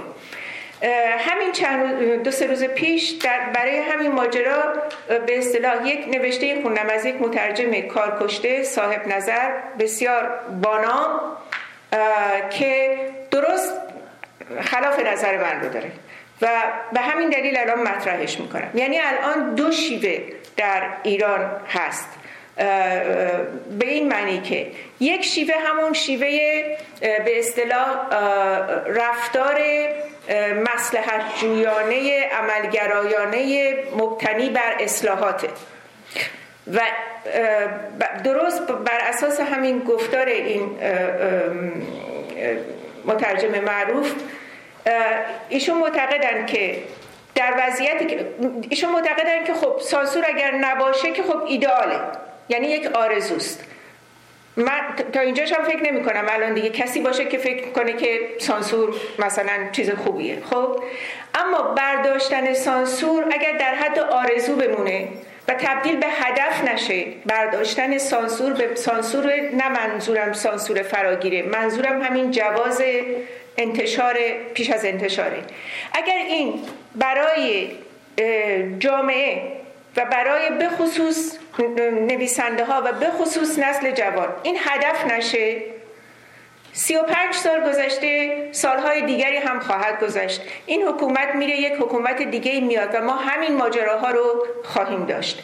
یعنی همچنان ما فردی رفتار می‌کنیم همچنان منتظریم که در طبق برامون بگذاره. حالا دولت هر که هست حکومت هر که هست بیاره این آزادی رو تقدیم کنه به ما و ما از شر سانسور راحت بشیم. نظر من به خلاف نظر این آقا اینه که در یک زمانهایی میشه یک کارهایی رو کرد و این زمان پیش اومد. نمونهش همینی که چند وقت پیش بعد از این ماجرای تدبیر و امید و این حرفها ببخشید. یک عده از نویسندگان نامه ای نوشتن و گفتن ما مسئولیت رو میپذیریم. ناشر این وسط مسلمه که مسئولیت نمیپذیره. برای اینکه ناشر سرمایش گیره. ولی اون زمانی که یک چنین فرصتی پیش اومد و یک عده هم پا پیش گذاشتن اشکال از شما آزادی و به اصطلاح برداشتن سانسور رو که نباید از این حکومت بخواهید. ولی باید یک بهایی بپردازید. این بها اگر پرداخت نشه هیچ وقت به دست نخواهد اومد. و اون بها در اینه که به اصطلاح خرد جمعی همونطور که در غرب اینطور میشه. یعنی نویسنده باید بفهمه که این کار یک حرفه است. وقتی که حرفه است یعنی به اصطلاح منافع حرفه‌ای و مسلحت اون سنف معنی داره. درسته که نویسندگی یک عملی است که در انزوای مطلق صورت می‌گیره ولی نوشتن حاصل اون انزوا یک کار جمعیه.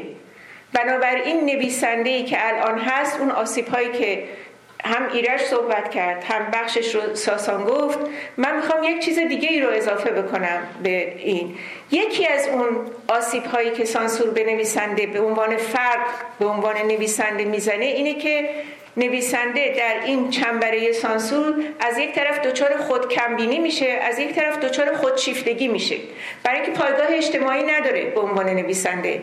بعد در نتیجه برای خودش یک رسالتی قائله. خودش رو در یک برج آج می‌بینه. از یک طرف روش نمیشه به کسی در جمع در اتوبوس در خیابون بگه که من نویسندم چون بهش میخندن یا, ب... یا میگن حالا بالاخره چی کاره ای از اون طرف همین آدمی که اینطور به اصطلاح منکوب میشه در سطح اجتماعی اون وقت خودش رو پیغمبر می‌بینه. یعنی چقدر از مردم ایران الان شاعرن و چقدر همه خودشون رو رسول می‌بینن.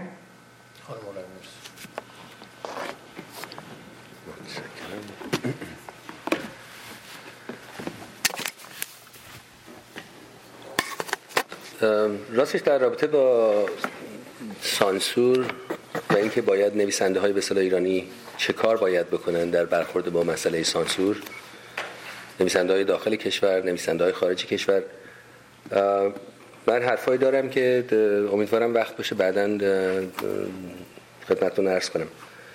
منتها در دنباله صحبتی که فرشته کرد در رابطه با کتاب مقدس یا داستان آدم و هوا جالب اشاره کنم که این کتاب واقعا یکی از خوندنی ترین کتاب هاست البته به شرط اینکه واقعا متن رو دیکانستراکت بکنیم. متن رو به صلاح با همون اون چیزی که می‌خونیم باور نکنیم بلکه کاملا از هم بازش بکنیم تا شاید به نوعی به حقیقت برسیم. در این رابطه جالبه که بدونیم که اولین سانسور مکتوب مسیحیت اتفاقا توی کتاب مقدس یا بایبل یا هر چی اسمشو می‌خوایم بذارین در یه بخشی است به اسم بوک of Acts که به فارسیش کتاب اعمال رسولان یه همچی چیزی ترجمه شده. منتها یه پاراگرافی هستی که داستانی نقل شده من دوست دارم اینو براتون بخونم تا یه نتیجه گیری بکنم در فصل 19 Book of Acts می‌خونیم که خداوند به Paul که Saint, Saint Paul یا Paul مقدس یا پولس اینطور که ترجمه شده توی متون فارسی. خداوند به Paul قدرت داد تا معجزات شگفتآوری کند طوری که هرگاه دستمال یا تکه‌ای از لباس او را روی اشخاص بیمار میگذاشتند شفا میافتند و ارواح ناپاک از وجودشان بیرون می‌رفت. یک بار گروهی از یهودیان دورگرد که شهر به شهر میگشتند و برای اخراج ارواح ناپاک ورد میخواندند خواستند امتحان کنند که اگر اسم عیسی خداوند را بر زبان آورند می‌توانند ارواح پلید را از وجود دیوانگان بیرون کنند یا نه. هفت پسر اسکوا که یک کاهن یهودی بود وقتی این کار را روی یک دیوانه امتحان کرد کردند روح ناپاک جواب داد من عیسی را می‌شناسم. پال را هم می‌شناسم. ولی شما کیستید؟ سپس دیوانه به آنها حمله کرد و آنان را چنان زد که برهنه و خونالود از خانه فرار کردند. این خبر در سراسر افسوس یا اینطور که ترجمه شده به اسم افس.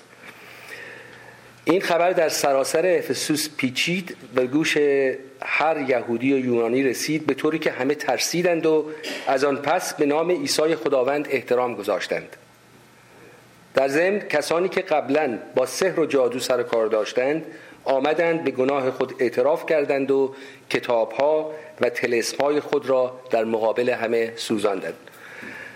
البته کاملا مشخصه که این متنی که به توی Book of Acts هست از کانال سانسور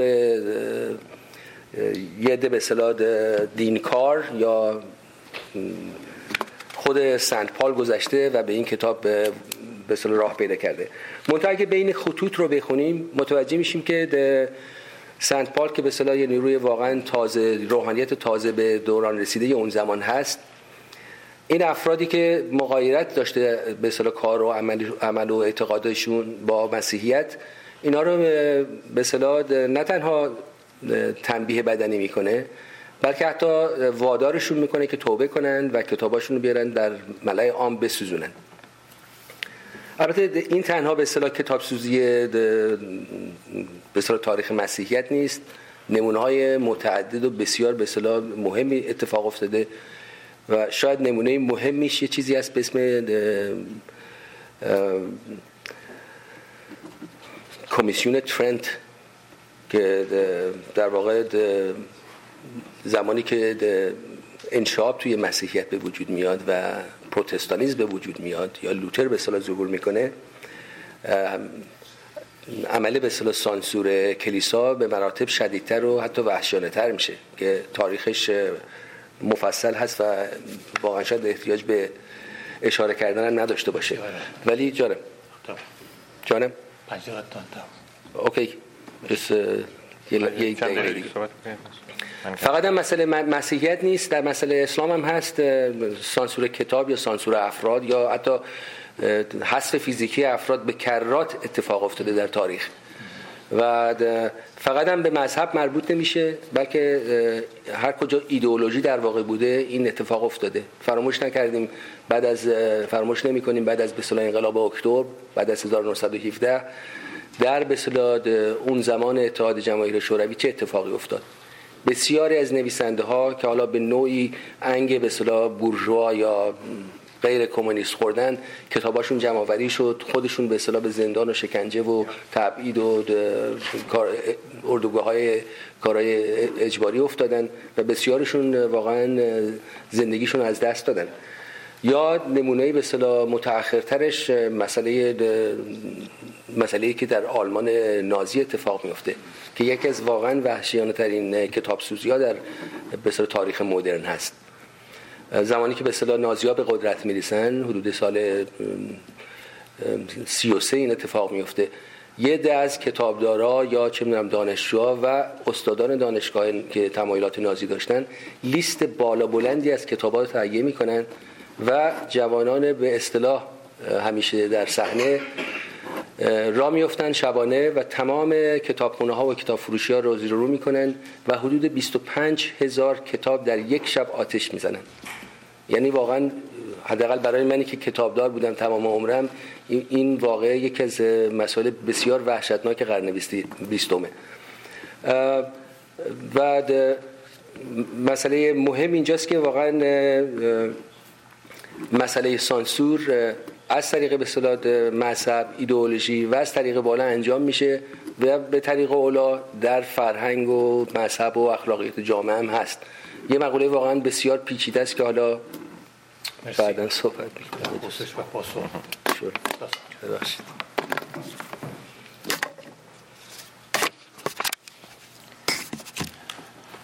دوستان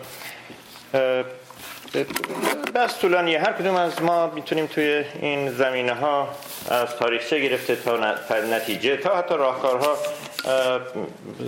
مفصل صحبت بکنیم مفصل حرف داریم و چه در کنار هم چه راهکارها و نمی‌دونم مشکلات و نظرات مشابه چه مقدار نزدیک به هم.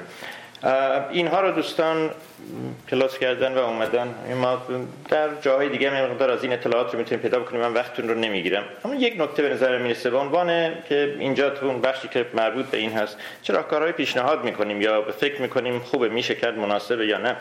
من در ادامه صحبت های فرشته یعنی گوشه از صحبت فرشته که اشاره کرد اون رو می‌خوام ادامه بدم و به چیز خاص خودم برسم. با, توجه به چیزی که دوست دارم حالا بگیم اسمشو کار بگذاریم یا نه. شغل نیست. برای اینکه از این شغل از نه از نویسندگی نه از تئاتر من نتونستم و نخواهم تونست زندگی بکنم یا ترجمه هر کدوم از چیزای وابسته به این. اما کاره. کار جدی هم هست. با هر دوتاش هم نوشتن داستان نویسی و هم تئاتر. با, با, با این زمینه من فقط بحثم شخص خود یا جامعه نیست یه مشکلاتی که سانسور برای جامعه می‌تونه به وجود بیاره نیست. می‌خوام به فرد برسم.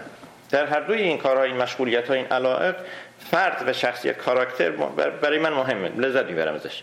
و این برام مهمه. می‌خوام بگم سانسور فقط نتیجه اجتماعی نداره. نتیجه فرهنگی اجتماعی هم نداره. نتیجه فردی هم داره.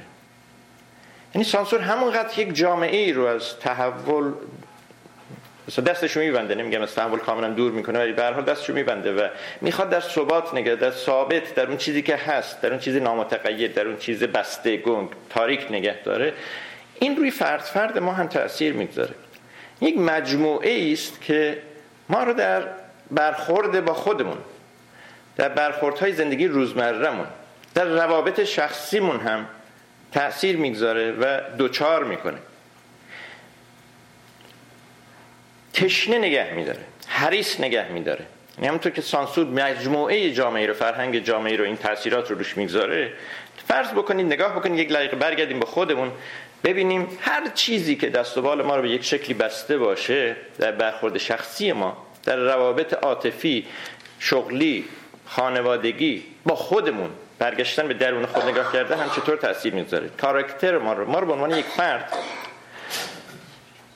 ترسیده می‌کنه ترسو می‌کنه تشنه می‌کنه عجول می‌کنه بی ثبات می‌کنه بی گذشته بی آیه بی پشتوانه می‌کنه. این تمام تاثیراتی است که می‌تونه سانسور عادت به سانسور عادت به ندیدن عادت به محدود نگه داشته شدن عادت به اینکه یک کسی باید مراقب باشه بالا باشه. و ارشاد بکنه یا تنبیه بکنه تمام اینها در ما به عنوان فرد هم تاثیر می‌گذاره. و اگر ما بفهمیم اگر جامعه اگر به خصوص این نسل جوان از این زاویه بهش نگاه بکنه شاید یک قدمی متفاوت با اون آرزو که فرشته مطرح می‌کنه بشه برداشت. نگاه بکنی همین یک ماه گذشته این این جرقه رو زد توی فکر من. این همه وقت تمام ما در مورد اعدام صحبت می‌کنیم مبارزه می‌کنیم بحث هست. در تمام جهان نه فقط ایران مقابله با اعدام. در مورد قانون قصاص این بحث ها شده مبارزه ها شده. نتیجه ها روشنه. این همه سال در میادین عمومی اعدام ها صورت گرفته و همه ما دیدیم که چقدر شنیعه. و اون آدمایی هم که رفتن نگاه کردن و بچه ها خودشون بردن هم دیدن چقدر شنیعه و می‌بینن. همه ما سر تاثیر اینها صحبت کردیم. یک ماه گذشته چندین مورد بخشش فردی صورت گرفته. به یک دلیلی من الان حضور ذهن ندارم اونقدر تحقیق نکردم تحلیل نکردم. به یک دلیلی اما یک چیز یک جای جرقه زده شده این تاثیر فردی مشخص شده. تأثیر فردی بر اون افرادی که بخشیدن. قبول کردن که حداقل امتحان بکنن. اولش لابد امتحان یا به یک دلیل امتحان کرده. امتحان بکنن که این بخشایشه انگار می‌تونه تاثیر داشته باشه روی من. روی شخص من پدر یا مادر فرزند مرده می‌تونه تاثیر بگذاره و شروع شده و بعدی و بعدی. تبدیل داره به یک موج میشه. من هفته اول که دومی مورد دیدم باور نکردم واقعا. یعنی فکر نکردم مثلا ممکنه یک موج بشه. اما داره تبدیل به یک موج میشه. شاید این هم راهکار دیگه ای باشه. ما انواع مبارزه ها امتحان شده انواع گفتن ها انواع همین میزه گرفت ها چیزها در داخل در خارج.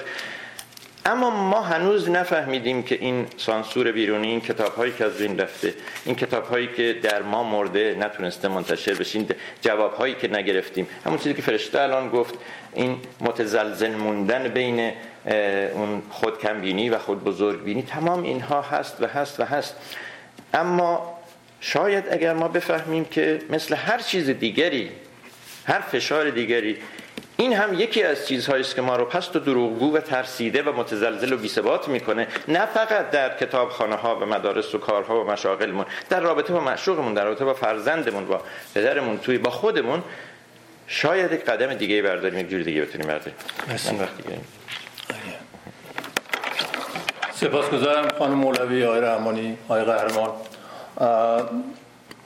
فرصت هست برای پرسش و پاسخ. دوستان قبل از اینکه پرسش پاسخ رو شروع بکنیم کانون کتاب برای اداره سایتش و اداره جلساتش نیاز به همکاری داوطلب داره. دوستانی که علاقمند هستن با ما همکاری کنن لطفا پس از پایان جلسه با من صحبت کنند سوال؟ آقای تاجرولتی اگه ممکنه خواهش کنم پایین میکروفون صحبت کنیم که دوستان صداتون رو بشنون. خیلی ممنون من نکته به ذهنم رسید با شنیدن صحبت های شما. خواستم نظرتون رو بپرسم به عنوان کسانی که در بخش ادبیات تخصص دارید و کار کردید. به نظر شما چقدر وجود سانسور حالا دولتیش، مذهبیش، فردیش، اجتماعیش هرچی که شما توضیح دادید و همه اینها درست. چقدر در ایجاد روش های بیان غیر مستقیم در هنر در ادبیات موثر بوده. می‌خوام این حرف رو بزنم که در بخشی از افکار عمومی به هر حال جسته گریخته می‌شویم و همیشه بوده که وجود سانسور و ممنوعیت به نوعی. حالا نه اون سانسور خشن بیرحم محکوم شده ولی وجود ممنوعیت هاست که باعث خلاقیت های هنری در شیوه بیان میشه. یعنی به نوعی حالا من منظورم اینه که اگر بیایم حالا فرض این سانسور رو به فرض محال اصلا برداریم به چقدر از نویسنده های ما واقعا حرفی برای گفتن دارن؟ چقدر از مجموعه آثار خیلی از نویسنده های بزرگمون فقط به دلیل وجود این سانسور بوده که شیوه بیان رو متفاوت و پیچونده کردن اینها آفریدن. برخلاف اون چیزی که در کشورهای دموکرات اونجایی که سانسور نیست نویسنده هنرمند در واقع کارش ایجاد خلاقیت های فکری هست. لایه های مختلف فکری رو ایجاد می‌کنه که شما از یک نوع شیوه بیانی که داره اون بخش رو میگردید و اون لایه های فکری رو پیدا می‌کنید در صورتی که در ادبیات ما آیا اینا به صورت سوال دارم مطرح می‌کنم که آیا این نیستش که نویسنده ما معروف شده فقط به خاطر اینکه پیچیده داره حرف می‌زنه؟ حرف اصلیش رو اگر بخواد بگه در یک صفحه می‌تونه بگه به سادگی تموم ولی چون سانسور بوده کردتش یک کتاب. آیا این وجود داره؟ آیا نقشی ایفا می‌کنه یک همچین پدیده ای در سانسور در نوع شیوه بیان در واقع این کار مرسی کی می‌خواد جواب من حتما می‌خوام یک جوابی بفرم خانم ولی دیگران هم البته می‌تونن جواب بدن. چون جوابا ممکنه متفاوت باشه. شما دو تا مسئله رو که من خیلی خوشحالم که به خصوص اون بخش اول. اول انقلاب من سابقا به قبل, در قبل از انقلاب چون سنم روشنه در حدی نبودم که صاحب نظر باشم اما الان صاحب نظرم. بعد از انقلاب که اول مهاجرت و تبعید و این حرف ها بود این بحث ها شروع شد دو تا بحث شروع شد. و به اصطلاح بزرگان ادب ایران این جرقه رو زدن و بعد دیگران هم دنبال نیست که کی گفت. ولی بزرگان. بزرگانی که ماندن رو برفتن و هر دلیلی ترجیح داده بودن. این بحث که هنرمند به طور کلی و همینطور بنابراین نویسنده هم در بیرون از محیط خودش نمی‌تونه به اصطلاح کارش رو درست انجام بده و در نهایت به ضررشه و این در این حرف یک حقیقتی هست خب؟ یا یک واقعیتی در این حرف هست. اما نتیجه نتیجه گیری. اون بحث سر نتیجه گیریه. نتیجه ای که گرفته شد این که اصلا سانسور چیز خیلی بدی هم نیست. حالا این مشکلاتی که بالاخره هست خب اگه ما ماندن رو بپذیریم خب حالا سانسور هم هست دیگه. مثل یک چیزی که بالاخره میشه. اصلا سانسور در واقع به خلاقیت دقیقا همین حرفایی که شما نقل کردید که اگر اصلا سانسور نباشه که به اصطلاح نویسنده به خودش فشاری وارد نمیشه که در واقع یک ابداع و ابتکاری بکنه گیرم که این حرف درست باشه که به کل نانسنسه چون انقدر ساده انگاری و به اصطلاح ساده لوحانه نگاه کردن به پروسه خلق هنری خودش مسئله داره. حتی اگر چنین چیزی باشه من من نویسنده نوعی دارم میگم که من اول بشرم. انسانم و آزادی فردی و بنیادی و سرشتی برام مهمتر از خلق اثره. یعنی اگر به من به من مشخص نوعی بگن که شما یک عمر در حبس انفرادی باش ولی یک اثر هنری خلق خواهی کرد من این عطا رو به لقا خواهم بخشید. ولی این از این. اما این حرف به هیچ وجه درست نیست. یک نگاه به نظر من یک کمی اگر نزیاد جانبداران است و ناشی از همون به اصطلاح وضعیتیه که در اوایل انقلاب بود و این اختلافی که و این احساس قبنی که بین مانده ها و رفته ها بود الان دیگه اونطوری نیست. اصلا بحث این که سانسور چنین می‌کنه الان گمان نمی کنم کسی چنین حرفی بزنه. منتها هنوز اون گرایش به این صورت در ایران و در بیرون و در نسل قدیم و در نسل جدید هست که حول سانسور هم یک چیزی هست. چون سانسور یک چیز فراگیر و چیز هست حالا چرا اصلا بالاخره باید باهاش ساخت؟ یا همونطور که من گفتم در این نقلی که کردم باید قانونمند کرد این رو. یعنی سانسور کتاب رو مشخصا باید مثلا حالا سانسور هم گفته نمیشه بلکه گفته میشه ممیزی. این باید قانونمند بشه. که این باز این هم به نظر من به کل یعنی به راهی به جایی نمی‌بره. سوال دوم شما رو فکر می‌کنم بذاریم برای بعدا راستش من اصلا با این حرفا کاملا مخالفم. اینکه گویا سانسور خلاقیت. به وجود میاره. اتفاقا اتفاقا سانسور دشمن خلاقیته و مهمترین ویژگی که به با خودش میاره درویی تزویر دروغگویی و همیشه چه می‌دونم اینا حتی تو فرهنگ ما رخ کرده ما با هم صحبت می‌کنیم ولی واقعا بسیاری از صحبتامون واقعا منظوری نداریم. فقط حرفی می‌زنیم که به کسی بر نخوره. با اینکه اعتقادم نداریم. اینو بسیار توی به محاورات دوستان و رفقامون می‌بینیم. و این یکی از اثرات اساسی سانسوره. ملتی رو درو می‌کنه. نویسنده ای رو از خودش به اصطلاح از خود نویسندگیش جدا می‌کنه. این حرفا رو قبل قبلا من شنیدم ایده از دوستان مثلا وقتی از ایران میان بیرون میگن دیگه نمی‌تونن فیلم بسازن یا بنویسن. برای اینکه سانسور نیست و خلاقیتشون مثلا میخوشگه اینا حرفا به نظر من کاملا واژه فرشته رو استفاده بکنم نانسنس هنر در آزادی رشد می‌کنه خلاقیت در آزادی رشد می‌کنه و به هیچ عنوان و به هیچ عنوان نویسنده نبایستی به صلاح خودش رو تا اون حد کوچیک بکنه. و در رابطه اینکه آیا تاکتیک هست استراتژی هست بازم من یه مقدار به صلاح با حرفایی که رایج هست مخالفم. به هیچ عنوان سانسور نه یک به با خصوصا برای نویسنده خارج از کشور به عنوان یه تاکتیک باید استفاده بشه. اینکه به صلاح آدم یه جوری بنویسه که اصلا مسئله یه مقدار عمیق‌تر از این حرف هست. این که به کسی اجازه بدی به یک مقامی اجازه بدی که آقا لطفا بیا کار منو بخون آیا موافق کار من هستی که چاپ بشه یا نه؟ اون موقع من چاپ می‌کنم. حتی تن دادن به این یه مقدار به نظر من خفت برای گوینده و نویسنده یا هنرمند. اینه که حالا خصوصا اینجا امتحان کردیم و دیدیم. البته میگم اینجا نه که سانسور به طور کلی وجود نداره. سانسور در اینجا هم هست در تمام جوامع هست. منتها به اشکال دیگه رف... به هست. خیلی خفیفتره یا ملایمتره. ولی اینجا کاری رو چاپ می‌کنی می‌نویسی به هیچ مقامی هم مربوط نیست. خودت مسئول مسئولش هستی خواننده میپسنده یا نمیپسنده. این یعنی آزادی مطلق این یعنی دیالوگ. من حرفی می‌زنم شما میشنوی. ممکن حرف من دوست داشته باشی ممکن نداشته باشی. منتها هیچ مرجعی چه اخلاقی چه مذهبی چه دولتی این حق رو برای حداقل من براش قائل نیستم. البته این حرفا رو که زدم به این معنی نیست که من تن سانسور ندادم. یادم میاد من زمانی که دانشجو دانشگاه شیراز بودم نشریه اون موقع در می به اسم ققنوس.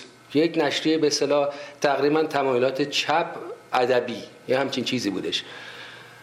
اون زمان نوشته هایی که ما به صلاح دوستان بچه های دیگه می نوشتن می بردیم به یک کمیته که به صلاح متشکل بود از چند نفر از استادان اون زمان که یک نمونهش دکتر کسی بود به اسم دکتر حسینی من نمی‌دونم هنوزم زنده هست یا نه.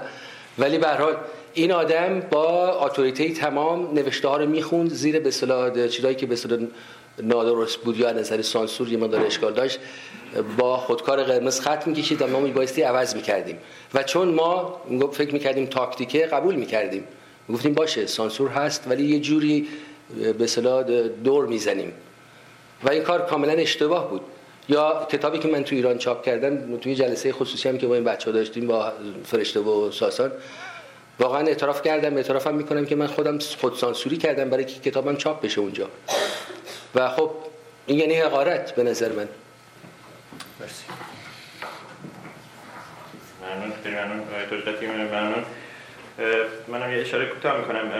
ببینین این این صحبت هست حالا ممنونم که شما مطرحش کردی برای اینکه هست توی هم قلم هم توی مردم این رو مطرح می‌کنن. ما خیلی ساده بیان بگیم. این این حرفای دوستان همه قبول درسته؟ خیلی ساده بیان بگیم. این به عنوان یک اصل به این نگاه می‌کنیم نقیضش هم باید وجود داشته باشه.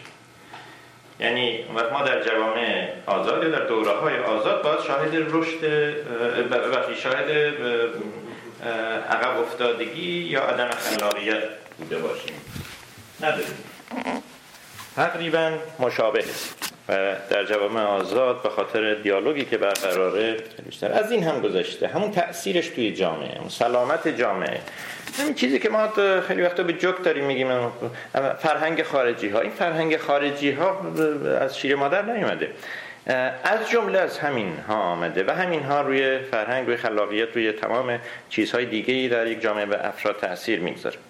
از اون طرف تو این بخش دیگه نقیض ما باید در جوامع بسته باید شاهد خیلی پیشرفت ها و خلاقیت های عجیب و غریب هنری ادبی بوده باشیم.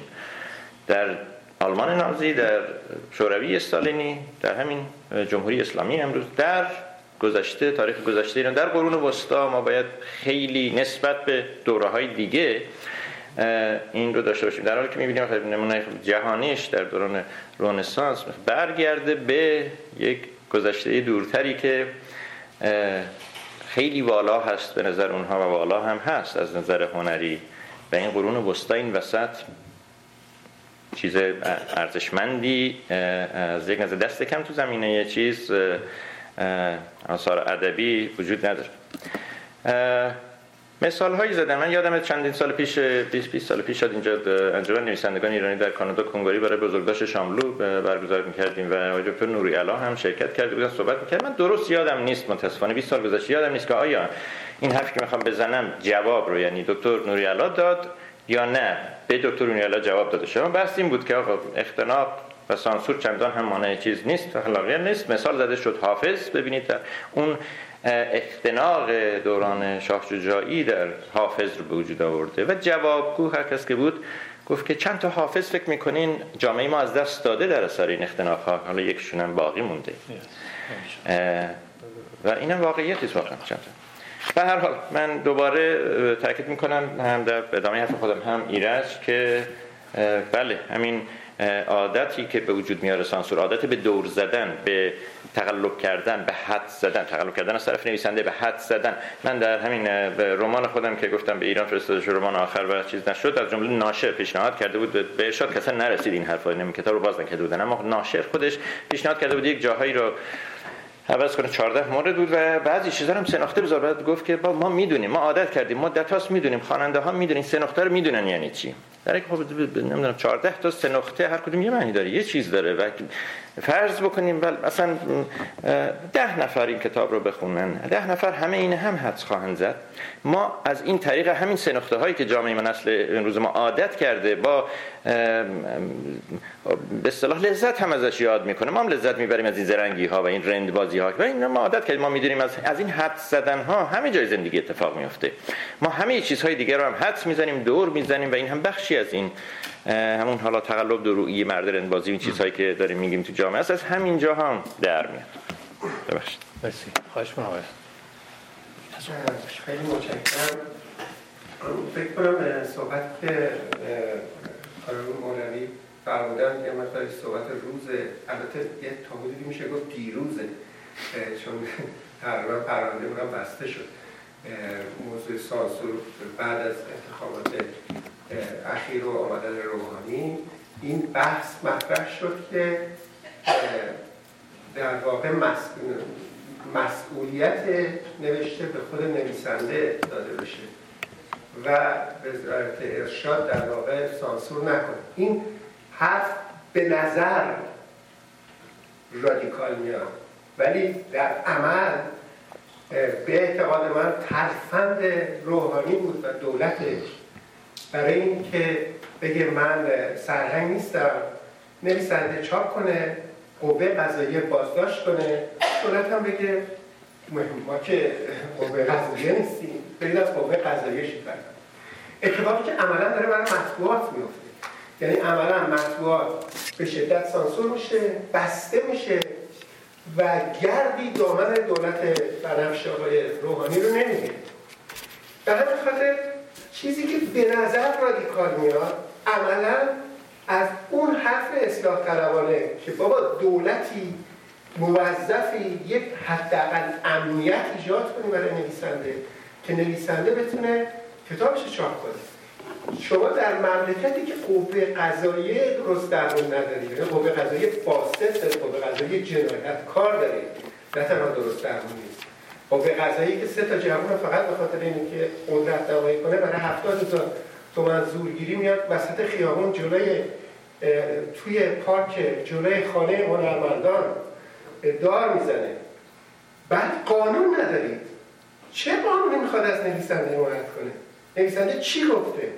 ببینید سه نقطه که ساسان به خوب اشاره کرد نصرت کریمی حرف خوبی می‌زد گفت انقلاب که شد آمدن سه نقطه گذاشتن جلو حرف ما حرف ما تبدیل شد به فوش. نصرت سه نقطه کریمی. وقتی که این سه شد هم برای الله به کار میره. یعنی هم برای حسب الله به کار میره. هم برای حسب فوش خار مادر. یعنی تو حتی برای سه نقطه هم نمی‌تونیم تکلیف مشخص کنی که این سه نقطه که گذاشتی اسم الله حسب یا فوش حسب به این خاطر به اعتقاد من به هیچ وجه نمیشه زیر بار این رفت که نویسنده ها بیان بگن که ما مسئولیت حرف خودمون رو قبول می‌کنیم. به خاطر اینکه اساسا چنین چیزی وجود نداره. شما بدونید مسئولیت چه چیزی رو دارید به عهده می‌گیرید. نظر من تا جمهوری اسلامی هست حتما بیشک بدون هیچ تردیدی سانسور به شکل شدید خودش وجود خواهد داشت. درخشان ترین دورانی که جمهوری اسلامی در خودش دید دوران خاتمی بود. دیگه نه درخشانتر از اون خواهد دید و نه قبلش بود که اونم خودتون دیگه می‌دونید. اولین ضرر اینه که نویسنده باید مسئولیت خودش رو به عهده بگیره. همینه که دیگه کتابای شما اجازه چاپ عملا نخواهد داشت تو ایران. چون میگن چه مسئله ساسان قهرمان چجوری می‌خواد در تورنتو بیاد مسئولیت کار خودش رو توی پس بیاره اول اونجا. و حالا مسئله بیشتری که میشه به این خاطر به نظر من همون راه اصلاح طلب اول رادیکالتر از اون راه بنفش مرسی. خب صحبتی دارین دوستان؟ یه نکته بخواستم بفرم می‌خوای شما اگه حرفی دارین تو این زمینه بزنید چون من خلاصه من ببخشید. ببینید مسئله قانونمند کردن سانسور یا قانونمند کردن نویسنده یا به ناشر نیست اصلا. صحبت خیلی اساسی تره. آیا حکومت یا به اصطلاح استیت حق اینو داره که توی زندگی خصوصی مردم دخالت کنه یا نه؟ حالا این می‌تونه نوشتن کتاب باشه این می‌تونه روسری سر نکردن باشه این می‌تونه اعتقاد به مسیحیت یا چه می‌دونم بهاییت یا هر چیز دیگه باشه. مسئله کلیدی اینه. توی خیلی از جوامع من جمله ایران حکومت با, با قدر قدرتی حق تام و تمام خودش میمونه که تو زندگی خصوصی مردم. حتی توی به اتاق خوابشون دخالت بکنه. مسئله اصلی اینه. آیا اینو قبول داریم یا نداریم؟ نویسنده های ایران البته میگم به یه مقدار متفاوت چون اونجا مسئله واقعا اعدام و زندان و مسئله جان در میانه. و نویسنده های خارج از کشورم به نظر من یه مقوله دیگه است. من صحبتی کردم از زاویه نویسنده های خارج کشوره. یعنی اینکه ما اینجا هستیم آزاد هستیم به هیچ عنوان تن به سانسور نباید داد. البته میگم میشه یه مدار مردرندی کرد چه می‌دونم چاخان کرد سه نقطه گذاشت یا به جای مثلا پستان گفت نمی‌دونم سینه به جای نمی‌دونم چه می‌دونم شراب گفت نوشابه. متعاد من خودم به عنوان فردی به عنوان شخصی حاضر نیستم این کارو بکنم. برای اینکه اون موقع به خودم و به نویسندم به خوانندم دروغ گفتم. و تا اونجایی هم که به ایران مربوط میشه به هیچ عنوان دولت این حق برای دولت قائل نیستم که به زندگی خصوصی مردم خصوصا زندگی وجدان نویسنده ها به اصطلاح دخالت بکنه و هیچ مسئولیتی برای اونا به اصطلاح به وجود بیاره. من چیزی که فکر می‌کنم می‌نویسم و هیچ به اصطلاح نیروی هم نباید این حق رو خودش بده که منو سالسور کنه یا زندان کنه یا چه می‌دونم کتابمو خمیر کنه. در حال ببخشید. طولانی شد. آقای عزیزی بحثی رو مطرح کردن که من فکر می‌کنم از راه فیسبوک ما می‌دونیم که هر کدوممون چی میگیم. دست کم. بدون که وارد بحث شده باشیم در, در فیسبوک در عرصه فیسبوک. بحث دیروز هم درسته. این ماجرا تموم شد و گذشت ولی داستان ادامه داره. من به یک دلایلی طرفدار اون روش هم شما به یک دلایلی طرفدار اون روش هستید. همونطور که من برای اینکه جانب انصاف بشه اول طرف نظر طرف مقابل رو گفتم که بعد گفتم.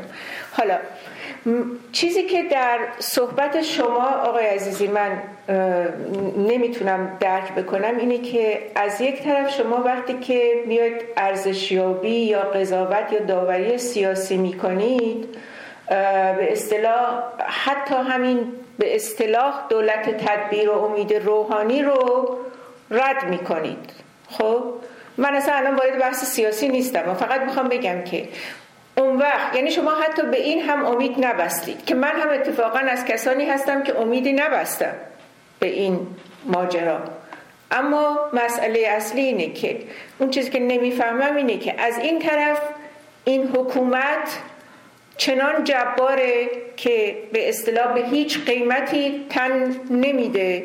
اون وقت چطور انتظار داریم ما؟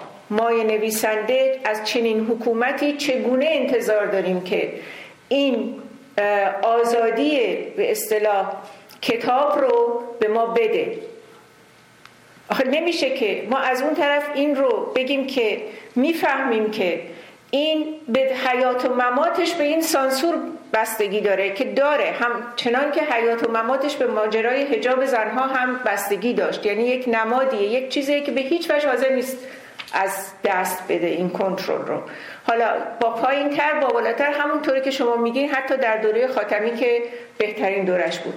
حالا پس این یه دور باطل دیگه.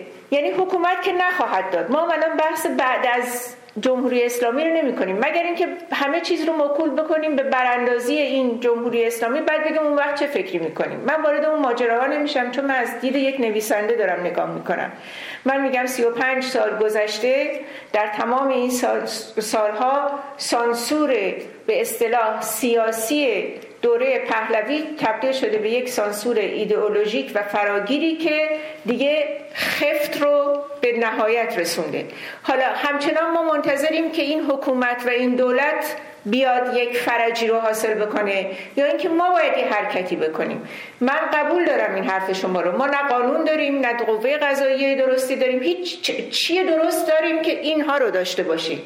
اما من می‌خوام بگم اینجا اگر که همین جماعت ناتوان کوچک نویسنده به خصوص روی نسل جوان چون ما که به هر حال گذشته از زمان یا بحث کسانی که بیرون از مملکتن که اصلا مطرح نیست اونها مشکلشون رو یک جور دیگری حل کردن. نگرانی من و نگاه من به اون جوانهایی است که در درون همون جامعه دارن زندگی می‌کنن و نویسنده هستن دست بر غذا یا به هر دلیلی و به هر دلیلی بیرون نیستن و اینها دارن له میشن اون وسط. و حرف من اینه که اگر اینها خودشون یک قدمی بر ندارن پس کی می‌خواد این قدم رو برداره؟ ناشر این وسط نقشی نداره. پس مرحله اول اینه که این اتفاق افتاد اگر اشتباه نکنم یعقوب نادلی بود. درست میگم یا نه؟ به هر حال. دقیقا اون حرفی که شما راجع به مطبوعات زدیم من هم به همون استناد می‌کنم. یعنی این اتفاق برای ژورنالیست ها میفته ژورنالیست ها دائم میرن زندان دائم میان بیرون. خب؟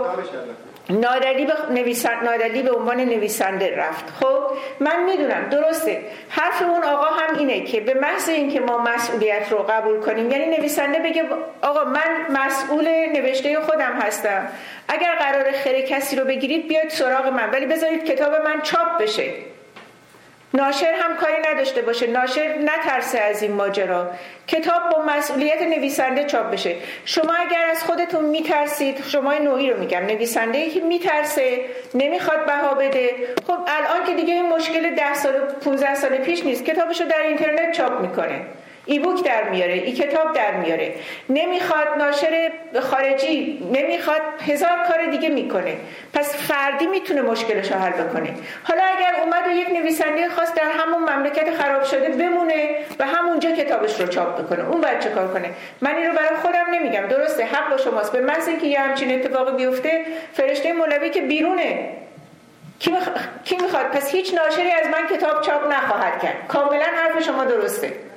ولی به جهنم که چاپ نشه. برای اینکه اون کسی که بیرونه مشکل مسائل خودش رو می‌تونه حل بکنه. مسئله اینه که اون جوانی که هست اجازه بدیم من آقای سر این مسئله به اصطلاح چیز دارم. یک جایی باید شروع بشه این ماجرا. اتفاقی که میفته از این بالاتر همون آقا اشاره می‌کنن که در نهایت میگم در نهایت احترام به ایشون و در نهایت احترام به اون نظر دارم میگم حرف سر اینه که نویسنده فلک زده بیپناهی که هیچ جور قانون حمایتش نمی‌کنه فردا کتابش در بیاد به خاطر چهار تا چیز اصلا به قول اون آقا نمی‌رسه به این که بیان بگن که آقا بیا برو دادگاه. بلکه یک دسته به اصطلاح چیز را میندازن دسته چه می‌دونم چماقداران راه میندازن و تو خیابون میفتن این هست. این هم ممکنه اتفاق بیفته. که بدتر از اون هست. ولی بالاخره باید از یک جایی شروع بشه. این شیوه ای که شما فکر کنید که در یک مملکتی که تا خرخره در استبداد هست ما همش باید یه کارایی بکنیم که به اصطلاح آسه بریم آسه بیام که گربه شاخمون نزنه. خب شاخمون نمی‌زنه. اونایی که میان بیرون و می‌تونن میان بیرون. اونهایی که در درونن چه کار باید بکنن پس؟ اونها هم نمی‌خواد شاخ بزنن. خب همین سانسور رو تحمل کنن. و برن زیر جلکی روش های زیر جلکی سانسور یعنی فریب. سانسور یعنی در واقع مسئله سانسور نیست مسئله فرهنگ فریب ریاکاری زیر جلکی نمی‌دونم راه های نمی‌دونم چی اسم چیزی هم داره. یعنی با ارشاد ساختن با ممیز. اصلا خود ممیزی یعنی سانسور محجبه. یعنی کلمه بررس کلمه بررسی و ممیزی. نسل جوان اینو پذیرفته. هرچی من به این بچه های جوان میگم آقا این سانسور اسمش. باز دوباره برمیگردم میگم ممیزی. آقا این بررس نیست. بررسی یک معنی دیگه ای داره در زبان. این اسمش سانسور چیه؟ باز دوباره میگن که ممیز. این اتفاقیه که افتاده. این جوان ها مثل همونطور که نسل ما همونطور که هر نسل دیگری. بله این نهایت فلک زدگیه نهایت بدبختیه نهایت بیپناهی اما کی باید اگر خود نویسنده قدم بر نداره کی می‌خواد این کار رو بکنه؟ من حرفم اینه. یه لحظه دیگه. بیرون جواب بده. بحث تو همون فیسبوک ادامه می‌دادی چون ما که در جریانش نیستی سوال اینجا مطرح شد.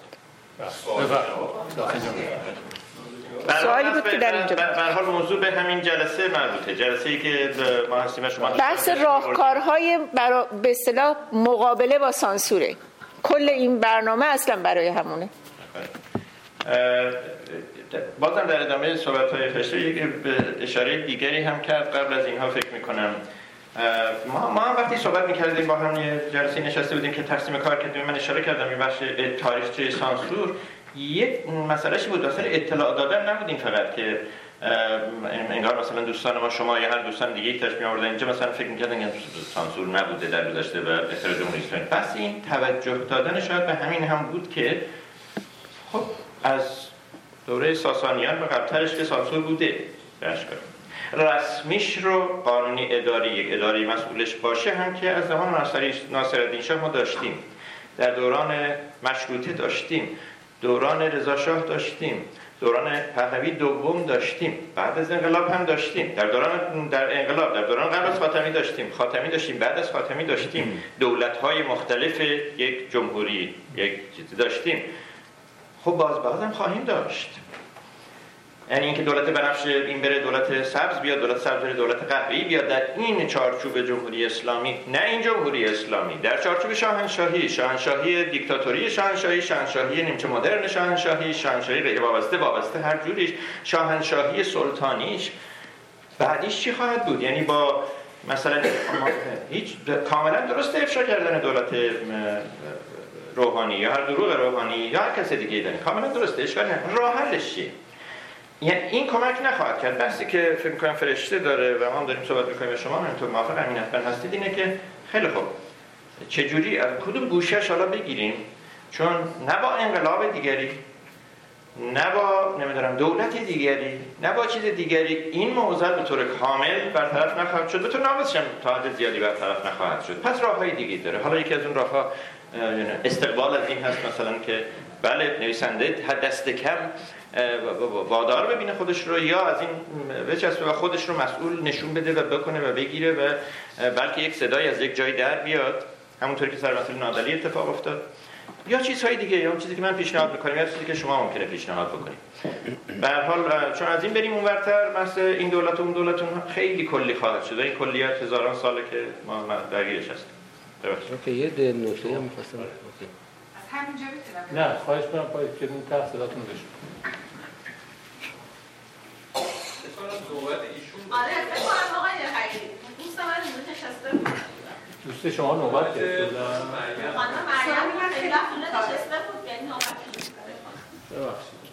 سوال من خیلی کوتاهه خسته نباشین البته سوال من فکر نمی‌کنم به مسئله راهکارایی و به از بردن سانسور اینا نیست. من فقط می‌خوام بدونم وقتی که ارشاد میاد یه کتابی رو حالا دوازده سال چهار سال نگه میداره تا مجوز بده یا نده یا هرچی بعضی کتاب ها خب مثل های تخیلی یا حتی کتاب های علمی یه چیزی دارن.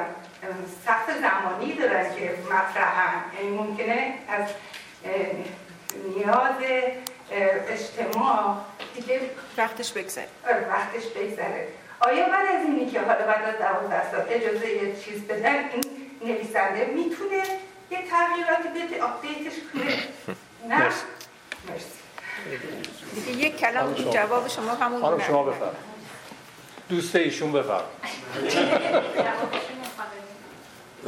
جواب بله جواب داده شد. تو فنی بود جواب. صحبتی که من دارم در ارتباط با اینه که خب شما به جوان خیلی اشاره کردیم و نویسنده های جوان من نویسنده جوانی بودم که از ایران اومدم. بعد با نویسنده به کسی که اینجا سالها بود که نویسندگی می‌کرد آشنا شدم و فیلم نامه داشتم که تبدیل به می‌خواستم تبدیل به داستان بکنم.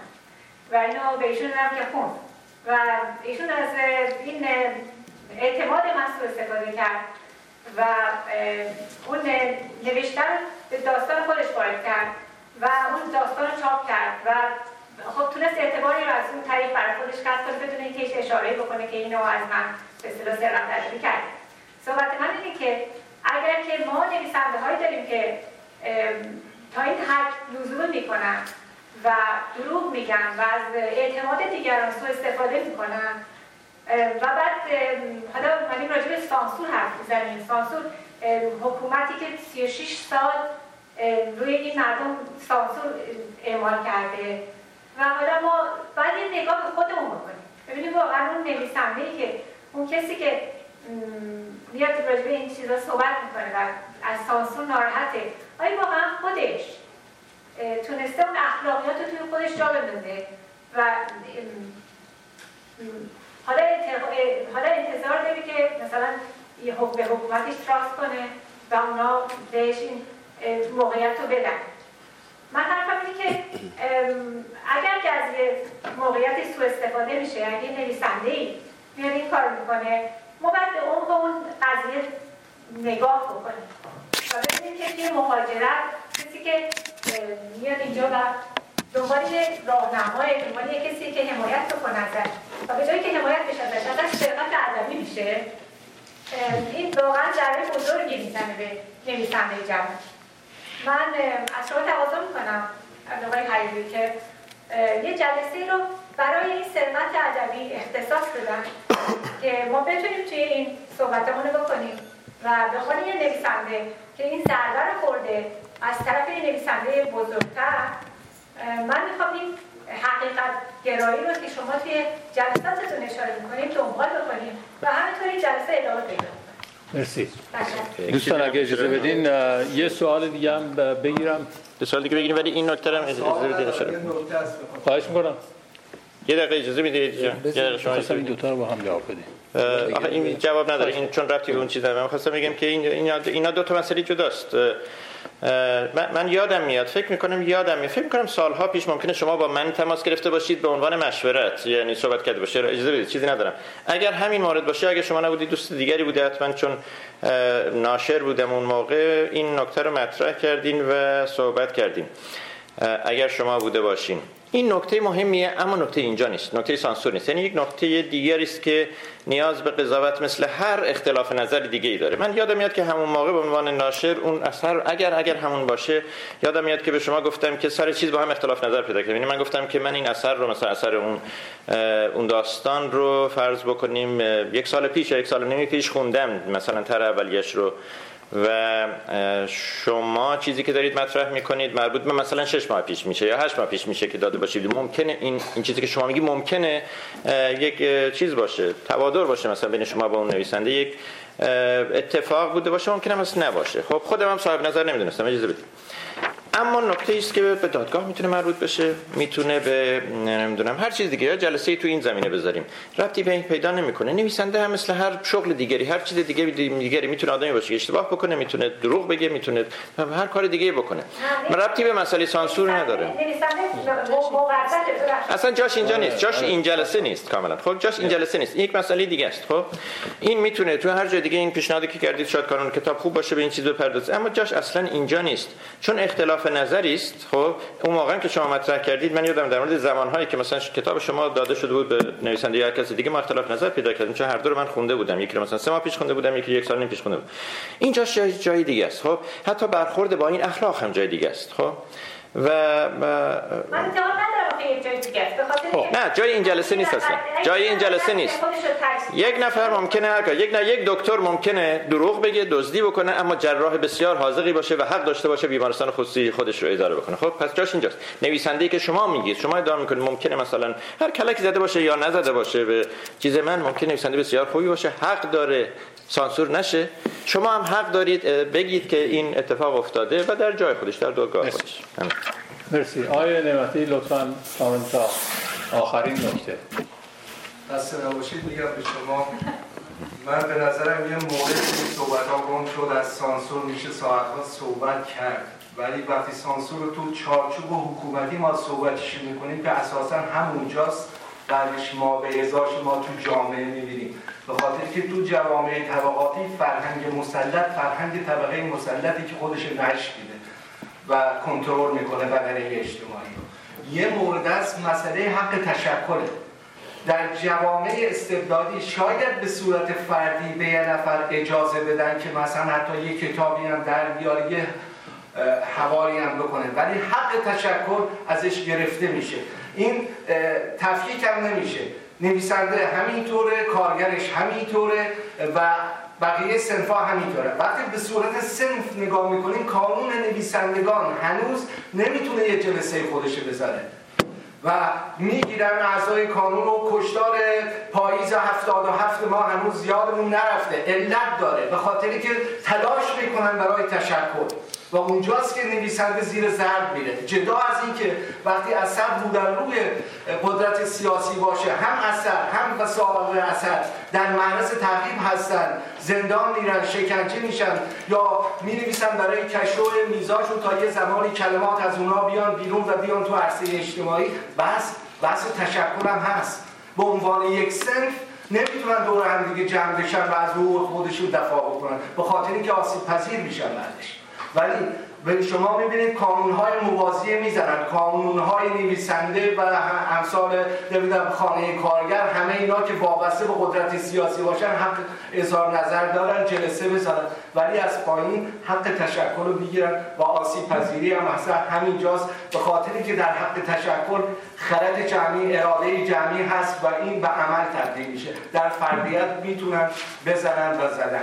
مرسی. صحبتی دارین دوستان. من یه نکته فهم یه دقیقه. یک دقیقه. بفرمایید. البته مربوط میشه به صحبتی که شما کردید. اینکه کتابایی که توی ارشاد میمونه برای سالها این آیا اینکه به صدا چه می‌دونم آپ تو دیت میشه یا نه؟ یا اگه بعدا چاپ بشه به دردی می‌خوره یا نه؟ این مثلا یه مقدار اگه گسترده تر نگاه بکنیم توی این 35 سال گذشته و نه در درازنای تاریخ بسیار بسیار کتاب ها که نوشته نشده بسیار بسیار نویسنده ها یا به اصطلاح تلنت هایی که داشتیم از بین رفتن. همه اینا حاصل به اصطلاح سانسور و حکومت های استبدادی که ما خوشبختانه یا بدبختانه یکی بعد از دیگری داشتیم.